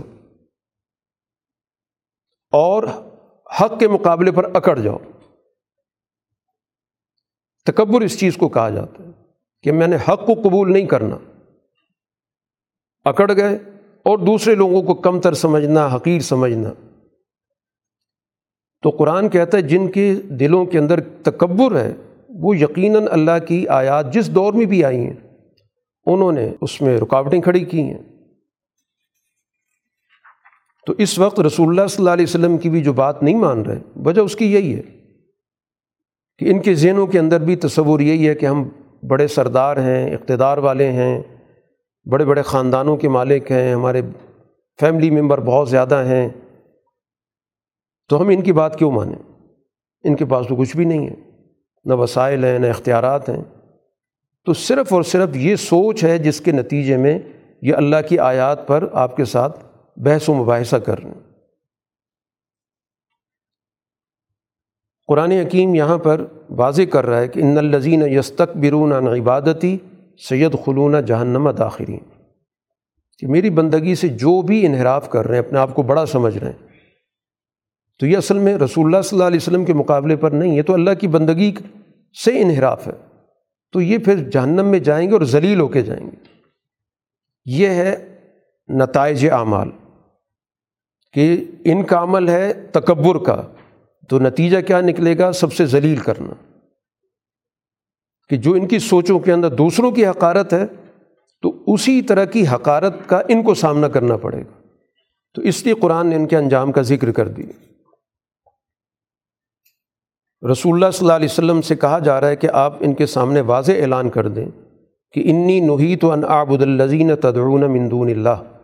کہ جب میرے پاس اللہ کی طرف سے واضح دلائل آ چکے ہیں تو مجھے تو مکمل طور پہ منع کر دیا کہ میں نے تمہاری کسی بات کو قبول نہیں کرنا۔ اللہ کے علاوہ کسی کی بندگی کا میرے ساتھ کوئی معاملہ طے نہیں ہو سکتا کہ میں تمہاری کوئی بات مان لوں۔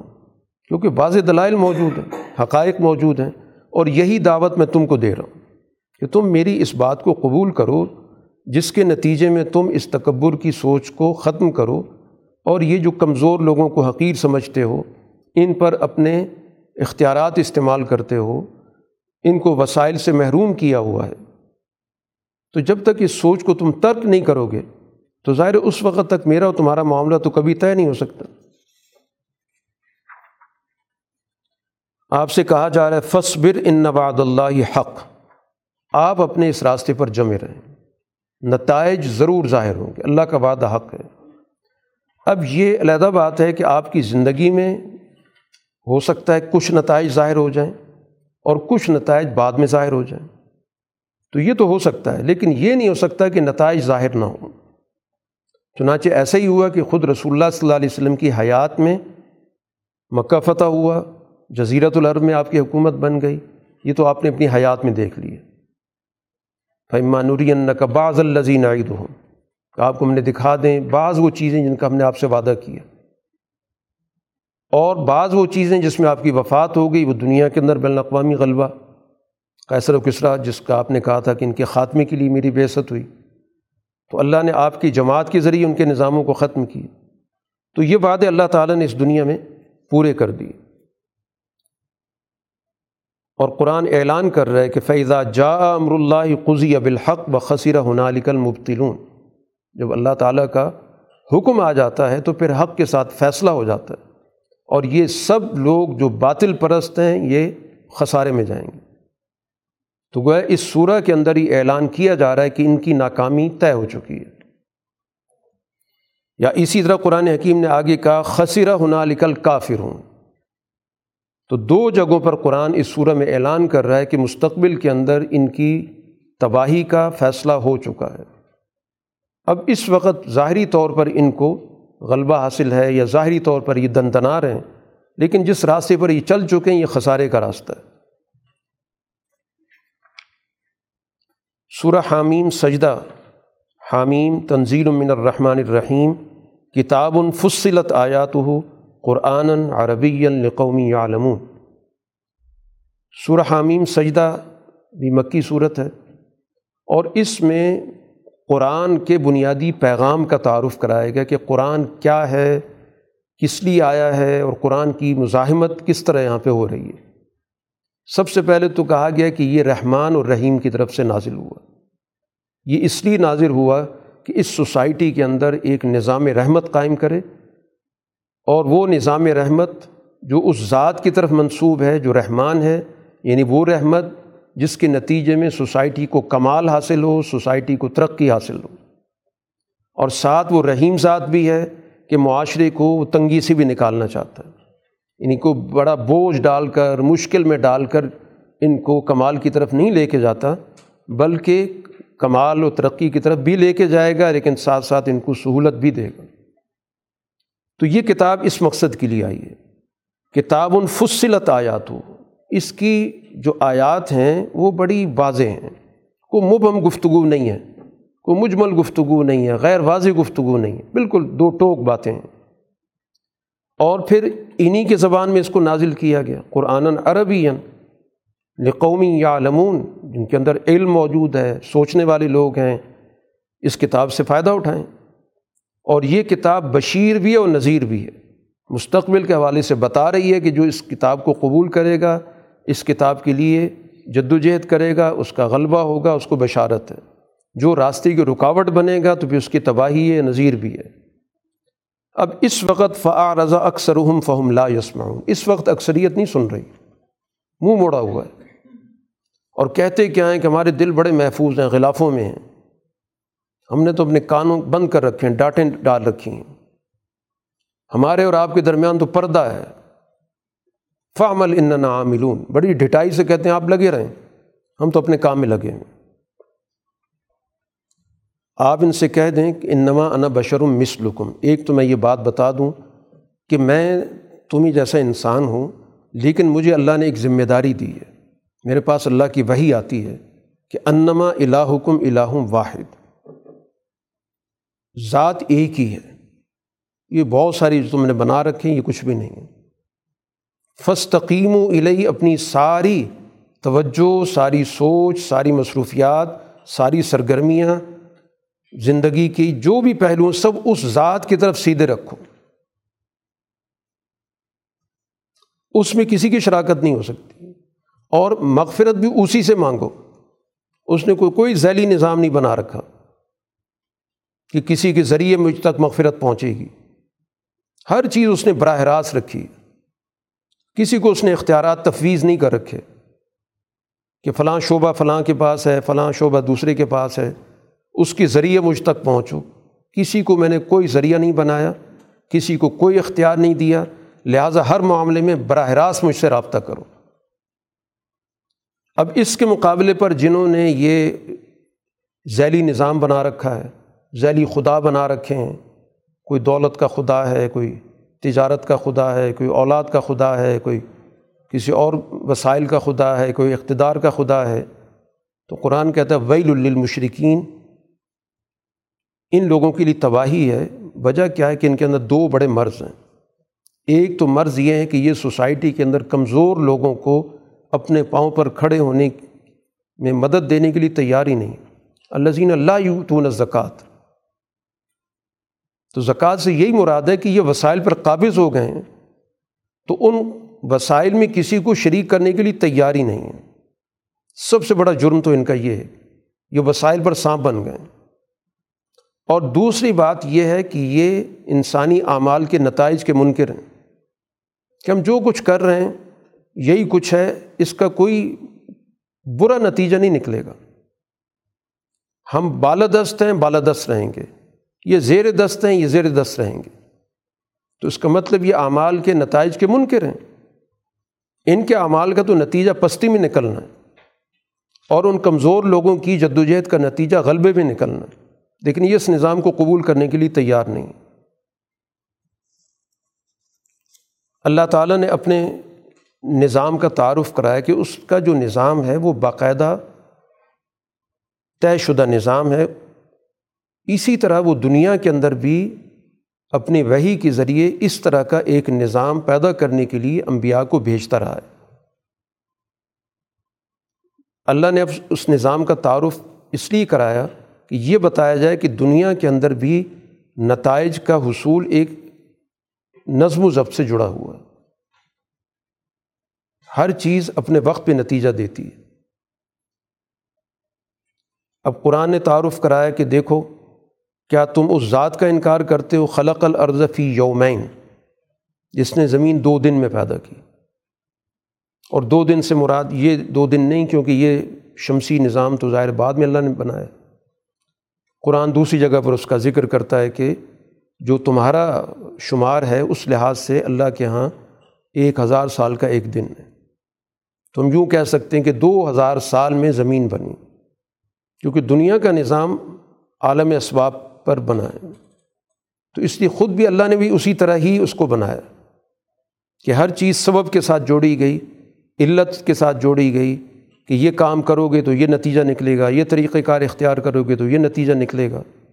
براہ راست نتیجے تک پہنچنے کا نظام اس نے دنیا کے اندر نہیں رکھا۔ اس نے خود کائنات کا یہ نظام اسی طرح پیدا کیا۔ اور تم نے اس نظام میں اللہ کے ساتھ شریک کر لی ہے۔ پھر اس نے اس زمین کے اندر پہاڑوں کا نظام رکھا۔ پھر اس زمین کے اندر جو بھی مخلوق موجود ہے، اس کی رہن سہن کا، اس کی خوراک کا، اس کی زندگی گزارنے کی جتنی بھی اسباب وسائل ہو سکتے تھے، وہ اس نے زمین کے اندر رکھے۔ معدنیات کی صورت میں، زراعت کی صورت میں، خام مال کی صورت میں، جو بھی انسانی زندگی کے تقاضے ضروریات ہیں اس کی ترقی کے لیے، جو بھی وسائل چاہیے تھے، وہ اللہ تعالیٰ نے پھر اس زمین کے اندر رکھے۔ اس کے لیے کہا چار دن کے اندر یہ پورا نظام مکمل کیا گیا۔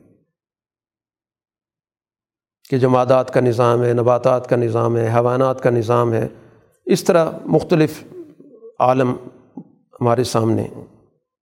لیکن قرآن نے کہا کہ یہ سارے وسائل رکھے گئے سوا لسائلین جو بھی سائلین ہیں۔ ظاہر دنیا کے اندر جتنے بھی لوگ ہیں، جتنی بھی مخلوقات ہیں، یہ سائل ہیں ضرورت مند ہیں۔ تمام ضرورت مندوں کے لیے ان وسائل میں برابر کا حق رکھا۔ ایسا نہیں ہے کہ کسی کے لیے زیادہ رکھ دیا، کسی کو محروم کر دیا۔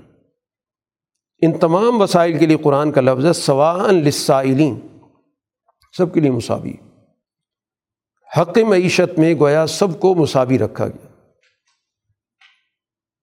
پھر اس کے بعد اللہ تعالیٰ نے آسمان کی طرف توجہ کی۔ اس وقت یہ آسمان ایک دھوئیں کی شکل میں تھا، جو بھی مواد ہے، جس سے یہ بنا۔ اور پھر اس کو ظاہر ہے کہ ایک آسمان کی شکل دی گئی۔ دو دن میں گویا کہ اللہ تعالیٰ کا یہ نظام بنا۔ تو گویا اس پوری دنیا کے نظام کے اندر کل چھ دن صرف ہوئے، چار دن زمین کے اس نظام میں، دو دن تخلیق کے اور باقی دو دن مزید ملا کے کل چار دن وسائل کے حوالے سے اور دو دن آسمانی نظام کا جو بھی اس کا سیٹ اپ تھا۔ یہ قرآن نے ذکر کیا، پھر اس آسمان کے اندر جو بھی باقی سیاروں کا نظام موجود ہے۔ ذالک تقدیر العزیز العلیم۔ یہ گویا کہ اس غالب ذات کا ایک نظام ہے جس کے پاس علم بھی ہے۔ تو یہ پورا گویا کہ اس کا بڑا لگا بندہ نظام ہے۔ وہ اس نظام کائنات کا تعارف اس لیے کرا رہا ہے۔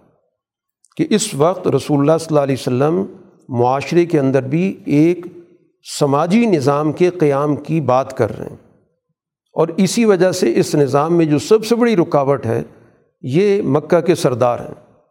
آپ ان کو ابلاغ کر رہے ہیں، ان کو سمجھانے کی کوشش کر رہے ہیں کہ تم اس نظام عدل کے اندر رکاوٹ بنے ہوئے ہو۔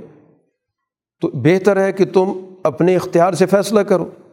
نہیں تو پھر اس نظام کو قائم کرنے کے لیے تمہیں راستے سے ہٹانا پڑے گا۔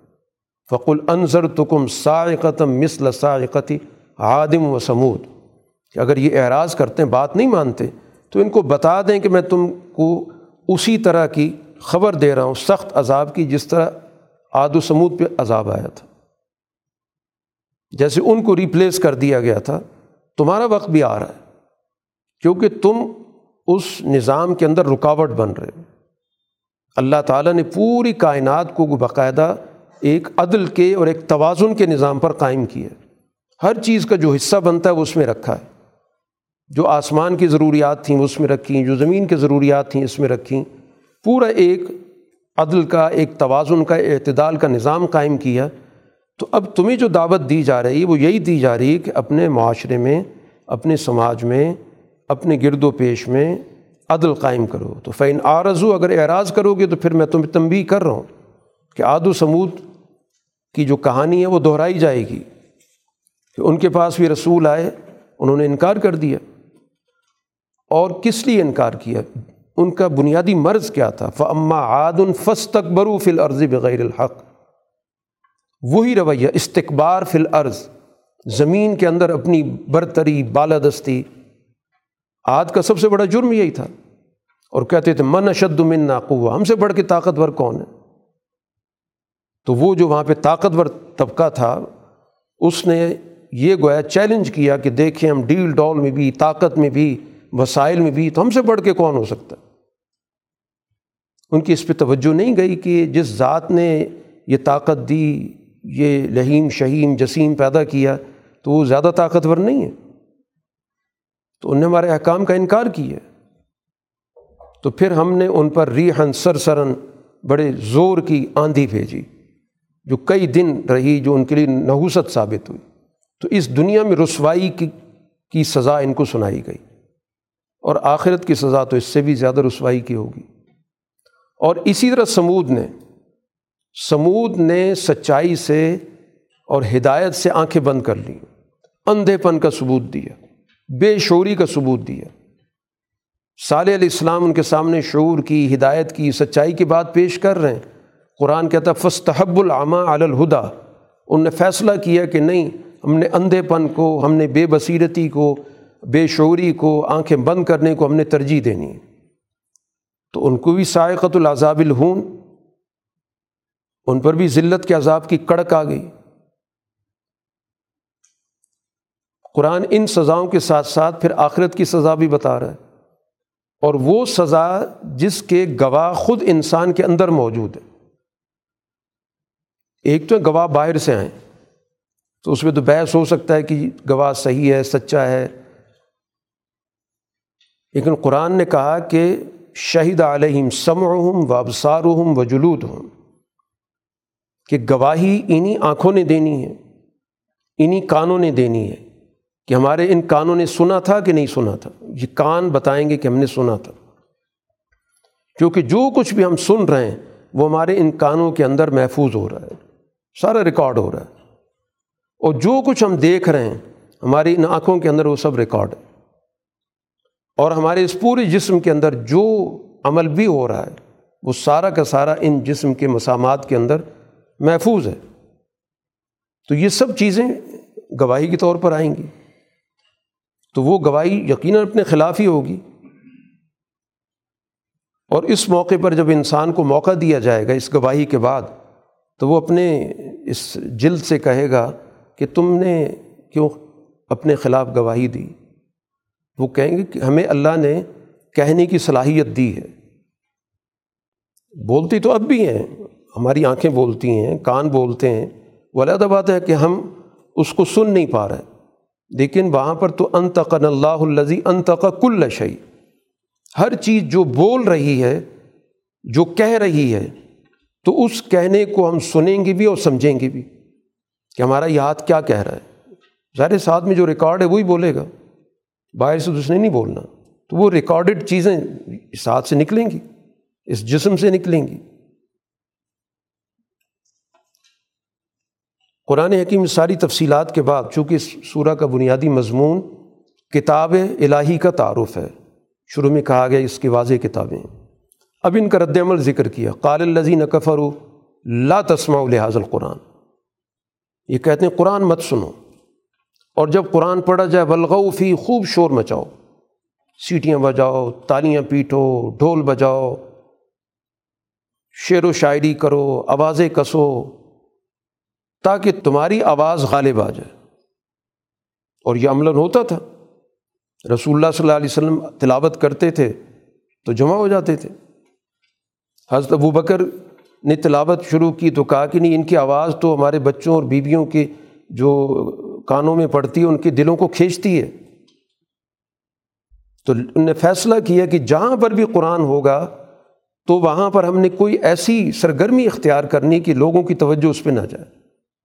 تو جو سرگرمی بھی ہو، چاہے جس کو آپ بظاہر اچھی سرگرمی بھی کہتے ہوں، کوئی اور معلومات، خیز، آپ خبریں شروع کر دیں، پروگرام شروع کر دیں، کوئی صحیح کہانی بھی بیان کرنا شروع کر دیں، کوئی قرآن کی وضاحت میں آپ کوئی دور دراز کی باتیں شروع کر دیں کہ اصل قرآن سے توجہ ہٹ جائے۔ تو یہ سب اسی چیز میں آتا ہے۔ لا تسم و لحاظ القرآن۔ قرآن مت سنو۔ باقی اب تقریریں سنیں بعض سنیں گفتگو سنیں، مذہب کے نام سے جو بھی اور سرگرمی ہیں ان کو سنیں، مقصد کیا ہے کہ قرآن سے تعلق پیدا نہ ہو۔ بلغوفی تو قرآن ان کو تنبی کر رہا ہے کہ پھر بہت سخت قسم کی عذاب کا ان کو سامنا ہوگا۔ اب جو لوگ سچائی پر قائم ہیں، جو اس قرآن کو قبول کر رہے ہیں، قرآن نے ان کی خوشخبری کا اعلان کیا، کہ ان الزین قالو رب اللہ سمستقام ہوں کہ جو اپنے شعور کے ساتھ فیصلہ کر چکے کہ ہمارا رب اللہ ہے۔ اب اس کے جو بھی تقاضے بنتے ہیں، ذاتی زندگی کے اندر، اجتماعی زندگی کے اندر، معاشرت میں، معیشت میں، سیاست میں، ان تقاضوں کے لیے پھر اس رب اللہ پر جم گئے۔ کہ اب ہم نے اس تقاضے کو اپنی زندگی کے ہر شعبے میں قائم کرنا ہے۔ تو پھر اس دنیا کے اندر ہی اللہ تعالیٰ کی طرف سے ملائکہ ان کے دلوں کے اندر سکون پیدا کرتے ہیں۔ ان کے ذہنوں سے خوف دور کرتے ہیں۔ جو معاشرے کا دباؤ ہوتا ہے، سسٹم کا دباؤ ہوتا ہے، ان کے دلوں کے اندر اس خوف کی کیفیت کو نکال دیتے ہیں۔ یا اسی طرح کچھ نقصانات انسان اٹھاتا ہے، تو دل میں غم ہوتا ہے، تو جو سچائی کے راستے پر کام کر رہے ہوں گے، ان کے دلوں سے غم بھی نکال دیا جائے گا۔ تو یہ ملائکہ باقاعدہ گویا کہ ایک ایسا ماحول دیتے ہیں، چاہے ان کو نظر نہ بھی آ رہے ہوں۔ کہ اس ماحول میں ان کو خوف اور غم کا احساس ختم ہو جاتا ہے۔ اور ان کو مستقبل کے حوالے سے جو اللہ نے بشارتیں دے رکھی ہیں، تو ان کے ذہنوں کے اندر، دلوں کے اندر وہ بشارت آتی ہے کہ مستقبل اللہ تعالیٰ نے ہماری کامیابی کا رکھا ہے۔ اس جنت کا رکھا ہے جو اس نے وعدہ کیا۔ اور ان کو پیغام دیتے ہیں نہن اولیاء کم فی الحیات دنیا و فی الآخرہ ہم اس دنیا کی زندگی میں تمہارے ساتھی ہیں، وہ تعاون فراہم کرتے ہیں۔ وہی چیز جس کو امام شاہ ولی اللہ نے کہا کہ چھوٹی سی کوشش میں بست پیدا ہو جاتا ہے، پھیلاؤ پیدا ہو جاتا ہے۔ تو گویا ملائکہ کے ذریعے اس کاوش کو زیادہ لوگوں تک منتقل کر دیا جاتا ہے۔ چھوٹی سی کاوش، چھوٹی سی محنت، تھوڑے سے وسائل، لیکن ان وسائل سے زیادہ استفادہ ہونے لگ جاتا ہے۔ اور مقابل کی طاقت کو کمزور کر دیا جاتا ہے، قبض کر لیا جاتا ہے۔ تو نحن اولیاء کم فی الحیات دنیا و فی الآخرہ ہم دنیا کی زندگی میں بھی تمہارے ساتھی ہیں اور آخرت میں بھی تمہارے ساتھی ہیں۔ اور آخرت کے حوالے سے ان کو کہہ دیا جاتا ہے کہ ٹھیک ہے، جو بھی تمہاری خواہشات تھیں پوری ہوں گی۔ تو اس پس منظر میں اب قرآن سوال پیدا کر رہا ہے، سوچنے والوں کے لیے بتاؤ کہ من احسن و قولاً، اس شخص سے بہتر کس کی بات ہوگی؟ جو اپنے ذاتی مفادات سے بالا تر ہو کر اللہ کے لیے دعوت دے رہا ہے اور پھر اس کے مطابق عملی کردار بھی ادا کر رہا ہے اور لوگوں کے سامنے اس بات کا اعلان بھی کر رہا ہے ان ننی من المسلمین۔ میں تو اعلیٰ فکر کا، اعلیٰ اقدار کا تابے دار ہوں۔ یہ جو جد و جہد ہے کہ اللہ کی طرف دعوت دینا، اس کے مطابق عملی سرگرمیاں اختیار کرنا اور پھر اس کے بعد اس کے لیے اپنے آپ کو مکمل طور پر وقف کر دینا۔ تو اسلام کا ہی اس کو جاتا ہے؟ سر تسلیم خم کرنا۔ کہ میں نے اس اعلیٰ فکر کے لیے اپنے آپ کو وقف کر دی اس سے بہتر کسی کی بات نہیں ہو سکتی۔ جو بھی اس مقصد کے لیے کام کر رہا ہے، وہ سب سے دنیا کی بہترین کاوش ہے۔ اس سے بہتر کسی کی کوئی کاوش نہیں۔ اب معاشرے کے اندر یقیناً اس وقت برائی مقابلے پر ہے، تو قرآن نے کہا کہ اس دور میں ہمیں اچھے انداز سے برائی کو ہٹانے کی کوشش کرنی چاہیے۔ رد عمل کا جواب رد عمل سے نہیں، اشتعال کا جواب اشتعال سے نہیں، گالی کا جواب گالی سے نہیں۔ ادفع بلتی ہی احسن۔ اس طریقے سے، اس حکمت سے برائی کو دور کرو جو زیادہ بہتر انداز ہو۔ اس کا فائدہ کیا ہوگا کہ معاشرے کے اندر جو لوگ پروپیگنڈے کا شکار ہو کر اس برائی میں ساتھی بن جاتے ہیں، ان کے اندر احساس پیدا ہوگا کہ ہم مشتعل کر رہے ہیں، ہم کردار کشی کر رہے ہیں، ہم ان کے لیے حالات بگاڑ رہے ہیں، ان پہ ہم دباؤ ڈال رہے ہیں۔ ان کا طرز عمل ہمارے ساتھ اچھائی کا ہے خیر خواہی کا ہے۔ تو نتیجہ یہ نکلے گا کہ کل تک تو ان کے دلوں میں عداوتیں تھیں۔ ہمارے اس طرز عمل نے ان کی دلوں کی کایا پلٹ دی اور وہ ہمارے بڑے گہرے دوست بن گئے۔ تو یہ حکمت عملی کہ سوسائٹی کے اندر اس چیز کا تعین کرنا ضروری ہے کہ غالب عنصر کون ہے، وہ چھوٹا سا ہوتا ہے۔ باقی لوگ تو ان کے کہے میں آتے ہیں، ان کے اشارے پہ چلتے ہیں، ان کے پروپیگنڈے میں آ جاتے ہیں، ان کے اعلی کار بن جاتے ہیں۔ تو یہ چیز ذہن میں رکھنی ہے کہ رد عمل ہمارا احسن ہو۔ تو قرآن نے گویا صحابہ کی تعریف کی کہ انہوں نے مکہ میں رہ کر اشتعال کا جواب اشتعال سے نہیں دیا۔ صبر سے دیا، خاموشی سے دیا، طرح دے دیا، بات کو نظر انداز کر دیا۔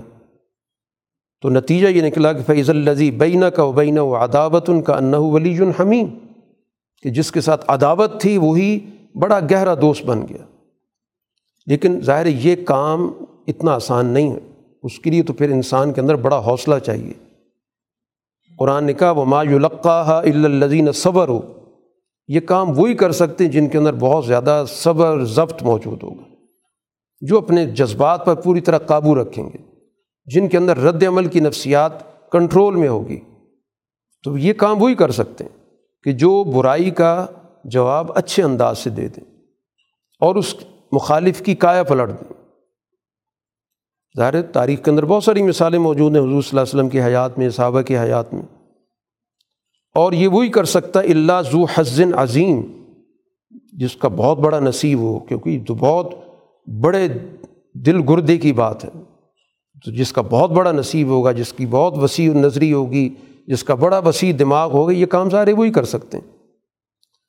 باقی ظاہر ہے کہ شیطان کی طرف سے تو انسان پر حملہ ہوتا رہتا ہے، مشتعل کرنے کی کوشش کرتا ہے کسی نہ کسی طرح کوئی رد عمل دیا جائے، جواب دیا جائے، تو جب بھی اس طرح کی کوئی چیز دل پر آئے، ذہن پر آئے، تو فسط عز بلّہ فوراً اللہ تعالیٰ کی پناہ حاصل کرو کہ میں اللہ کی پناہ میں آتا ہوں، اس شیطان سے جو میرے دل پر حملہ کر کے اور مجھے اس راستے پر لے جانا چاہتا ہے جس کے نتیجے میں معاملے کے اندر بگاڑ پیدا ہو۔ چونکہ بنیادی موضوع قرآن کا اپنا تعارف ہے کہ قرآن کے ذریعے سوسائٹی کے اندر کس طرح لوگوں کے شعور میں اضافہ کرنا ہے، کس طرح ان کے علم میں اضافہ کرنا ہے، کس طرح ان کے اخلاق کو بدلنا ہے۔ اس لیے کچھ لوگ قرآن آیات کے اندر ٹیڑھ پیدا کرتے ہیں۔ ان کو غلط مقصد کے لیے استعمال کریں گے، اس کا غلط بیان لوگوں کے سامنے رکھیں گے۔ آیت کو آگے پیچھے سے علیحدہ کر دیں گے۔ تو یہ الحاد اس کو قرآن نے کہا۔ بات کچھ ہے، مفہوم کسی اور انداز سے پیش کر دینا۔ پس منظر سے ہٹا کے کوئی بات پیش کر دینا۔ جس طرح فی زمانہ آیات کے ساتھ معاملہ ہوتا ہے کہ اس کے ذریعے اپنے گروہی مقاصد پورے کیے جاتے ہیں۔ تو آیت تو پیش کی جا رہی ہوتی ہے، لیکن اس کے پیچھے الحاد ہوتا ہے کہ اس کے پیچھے اپنی ایک سوچ ہوتی ہے کہ ہم اس آیت سے اپنا مقصد پورا کرنا چاہتے ہیں۔ تو اس لیے اس آیت کو اپنے پورے پس منظر سے کاٹ دیا گیا۔ اور اپنے پس منظر میں لا کر اس کا اپنا ایک مفہوم لوگوں کے سامنے رکھ دیا۔ تو قرآن کہتا ہے، ان الزین جلحدون فی آیاتینہ اللہ یکفون علینہ وہ ہمارے سامنے مخفی نہیں ہے۔ ہم ان کو بھی جانتے ہیں کہ جو ان آیات کا غلط استعمال کرتے ہیں، غلط طریقے سے پیش کرتے ہیں، ہماری ان پر بھی نظر ہے۔ باقی اس وقت موقع دیا ہو اے معلوماشے تم جو کرنا چاہ، کرو۔ ایک موقع دیا ہوا ہے۔ اس موقع سے تم جائز فائدہ اٹھاؤ، ناجائز فائدہ اٹھاؤ، اس وقت کوئی بندش نہیں۔ لیکن تنبی تمہیں کر دی گئی ہے کہ تم بھی ہماری نظروں میں ہو۔ رسول اللہ صلی اللہ علیہ وسلم کو کہا جا رہا ہے کہ آپ کو جو اللہ نے کتاب دی نہ ہو لکتاب عزیز، یہ غالب کتاب ہے۔ لا یاتی الباطل ممبئی یدئی ولا من خلفی باطل اس کے سامنے نہیں آ سکتا، نہ سامنے سے، نہ پیچھے سے۔ یہ غالب ہونے کے لیے آئیے یہ باطل سے کسی بھی طور پہ شکست نہیں کھائے گی۔ کیونکہ یہ نازل کی من حکیم حمید، حکمت والی ذات نے نازل کی ہے اور وہ ذات جو قابل تعریف ہے۔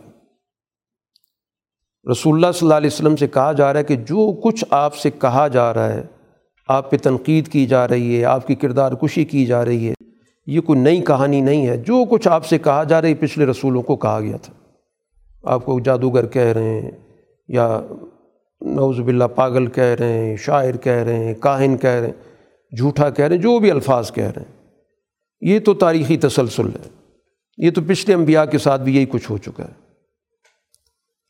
باقی ایک اور ان کی تجویز آئی قرآن کے لیے کہ قرآن تو اس وقت اللہ کی کتاب ہم مانتے کہ قرآن کسی غیر عربی زبان میں ہوتا۔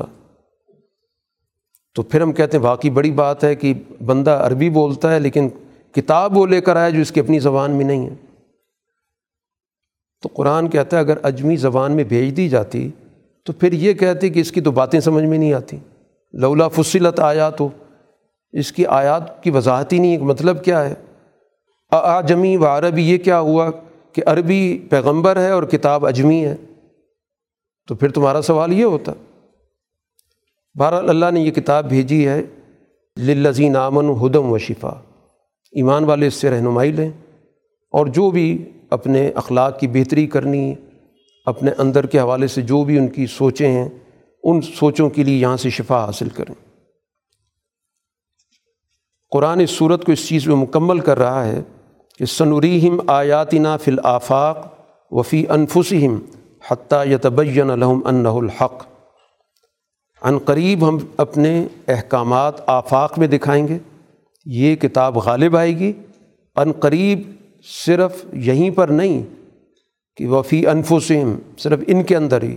ان کے اندر بھی اور ان کے باہر بھی ہماری یہ آیات دنیا میں غالب نظر آنے والی۔ ان قریب وہ وقت آ رہا ہے کہ ان کے اندر بھی یہ دین غالب ہوگا۔